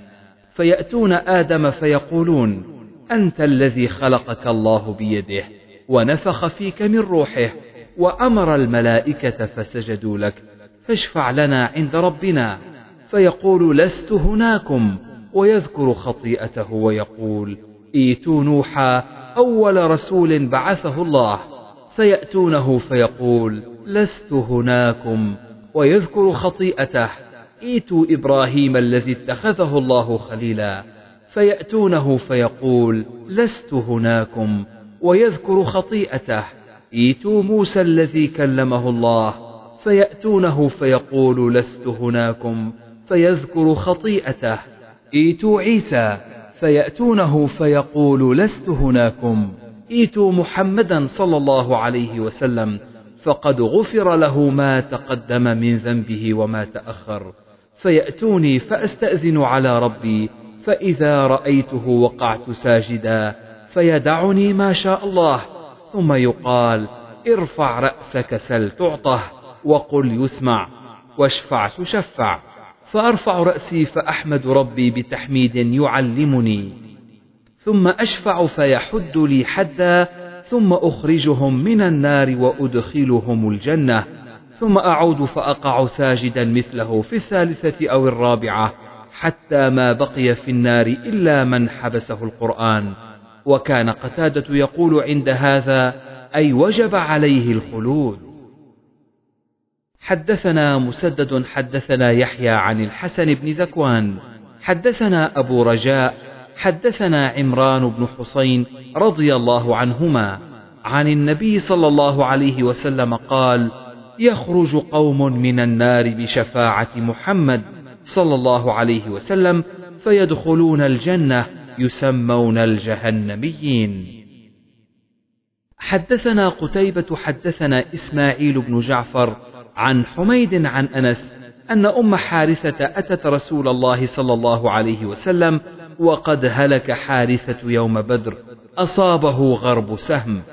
فقالت يا رسول الله قد علمت موقع حارثة من قلبي فإن كان في الجنة لم أبك عليه وإلا سوف ترى ما أصنع. فقال لها هبلت أجنة واحدة هي إنها جنان كثيرة وإنه في الفردوس الأعلى. وقال غدوة في سبيل الله أو روحة خير من الدنيا وما فيها. ولقاب قوس أحدكم أو موضع قدم من الجنة خير من الدنيا وما فيها. ولو أن امرأة من نساء أهل الجنة اطلعت إلى الأرض لأضاءت ما بينهما ولملأت ما بينهما ريحا ولنصيفها يعني الخمار خير من الدنيا وما فيها. حدثنا أبو اليمان أخبرنا شعيب حدثنا أبو الزناد عن الأعرج عن أبي هريرة قال النبي صلى الله عليه وسلم لا يدخل أحد الجنة إلا أري مقعده من النار لو أساء ليزداد شكرا. ولا يدخل النار أحد إلا أري مقعده من الجنة لو أحسن ليكون عليه حسرة. حدثنا قتيبة بن سعيد حدثنا إسماعيل بن جعفر عن عمرو عن سعيد بن أبي سعيد المقبوري عن أبي هريرة رضي الله عنه أنه قال قلت يا رسول الله من أسعد الناس بشفاعتك يوم القيامة؟ فقال لقد ظننت يا أبا هريرة ألا يسألني عن هذا الحديث أحد أول منك لما رأيت من حرصك على الحديث. أسعد الناس بشفاعتي يوم القيامة من قال لا إله إلا الله خالصا من قبل نفسه. حدثنا عثمان بن أبي شيبة حدثنا جرير عن منصور عن إبراهيم عن عبيدة عن عبد الله رضي الله عنه قال النبي صلى الله عليه وسلم إني لأعلم آخر أهل النار خروجا منها وآخر أهل الجنة دخولا رجل يخرج من النار كبوا فيقول الله اذهب فادخل الجنة فيأتيها فيخيل إليه أنها ملأى فيرجع فيقول يا رب وجدتها ملأى فيقول اذهب فادخل الجنة فيأتيها فيخيل إليه أنها ملأى فيرجع فيقول يا رب وجدتها ملأى فيقول اذهب فادخل الجنة فإن لك مثل الدنيا وعشرة أمثالها أو إن لك مثل عشرة أمثال الدنيا فيقول تسخر مني أو تضحك مني وأنت الملك فلقد رأيت رسول الله صلى الله عليه وسلم ضحك حتى بدت نواجذه وكان يقال ذلك أدنى أهل الجنة منزلا. حدثنا مسدد حدثنا أبو عوانة عن عبد الملك عن عبد الله بن الحارث بن نوفل عن العباس رضي الله عنه أنه قال للنبي صلى الله عليه وسلم هل نفعت أبا طالب بشيء؟ باب الصراط جسر جهنم. حدثنا أبو اليمان أخبرنا شعيب عن الزهري أخبرني سعيد وعطاء بن يزيد أن أبا هريرة أخبرهما عن النبي صلى الله عليه وسلم. وحدثني محمود حدثنا عبد الرزاق أخبرنا معمر عن الزهري عن عطاء بن يزيد الليثي عن أبي هريرة قال قال أناس يا رسول الله هل نرى ربنا يوم القيامة؟ فقال هل تضارون في الشمس ليس دونها سحاب؟ قالوا لا يا رسول الله. قال هل تضارون في القمر ليلة البدر ليس دونه سحاب؟ قالوا لا يا رسول الله. قال فإنكم ترونه يوم القيامة كذلك. يجمع الله الناس فيقول من كان يعبد شيئا فليتبعه. فيتبع من كان يعبد الشمس ويتبع من كان يعبد القمر ويتبع من كان يعبد الطواغيت. وتبقى هذه الأمة فيها منافقوها. فيأتيهم الله في غير الصورة التي يعرفون. فيقول أنا ربكم. فيقولون نعوذ بالله منك. هذا مكاننا حتى يأتينا ربنا. فإذا أتانا ربنا عرفناه فيأتيهم الله في الصورة التي يعرفون فيقول أنا ربكم فيقولون أنت ربنا فيتبعونه ويضرب جسر جهنم قال رسول الله صلى الله عليه وسلم فأكون أول من يجيز. ودعاء الرسل يومئذ اللهم سلم سلم وبه كلاليب مثل شوك السعدان. أما رأيتم شوك السعدان؟ قالوا بلى يا رسول الله. قال فإنها مثل شوك السعدان غير أنها لا يعلم قدر عظمها إلا الله فتخطف الناس بأعمالهم. منهم الموبق بعمله ومنهم المخردل ثم ينجو حتى إذا فرغ الله من القضاء بين عباده وأراد أن يخرج من النار من أراد أن يخرج. ممن كان يشهد أن لا إله إلا الله أمر الملائكة أن يخرجوهم فيعرفونهم بعلامة آثار السجود وحرم الله على النار أن تأكل من ابن آدم أثر السجود. فيخرجونهم قد امتحشوا فيصب عليهم ماء يقال له ماء الحياة فينبتون نبات الحبة في حميل السيل ويبقى رجل مقبل بوجهه على النار.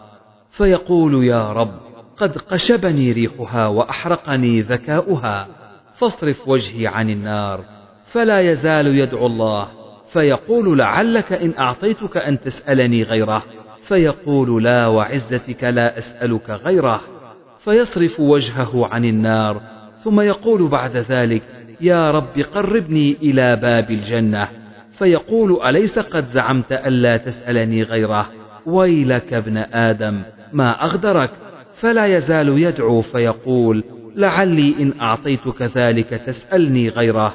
فيقول لا وعزتك لا أسألك غيره.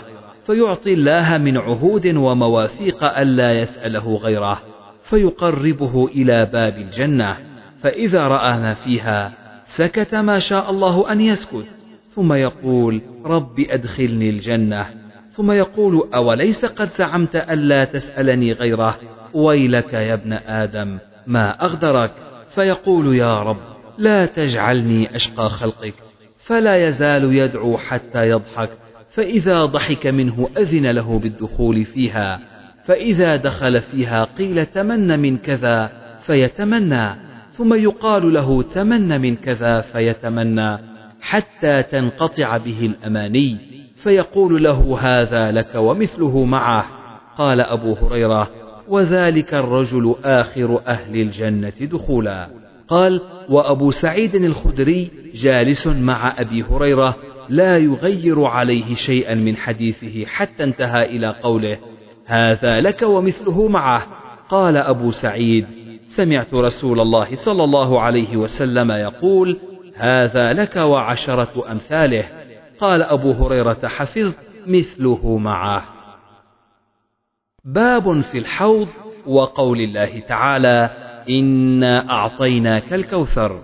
وقال عبد الله بن زيد قال النبي صلى الله عليه وسلم اصبروا حتى تلقوني على الحوض.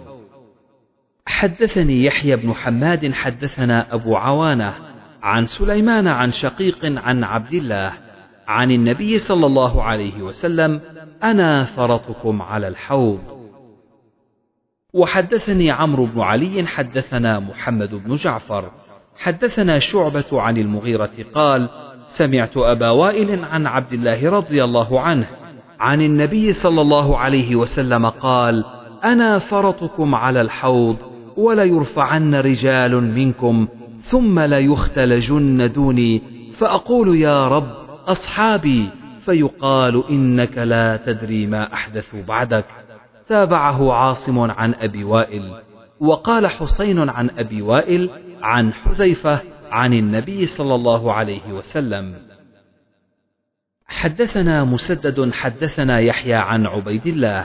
حدثني نافع عن ابن عمر رضي الله عنهما عن النبي صلى الله عليه وسلم قال أمامكم حوض كما بين جرباء وأذرح.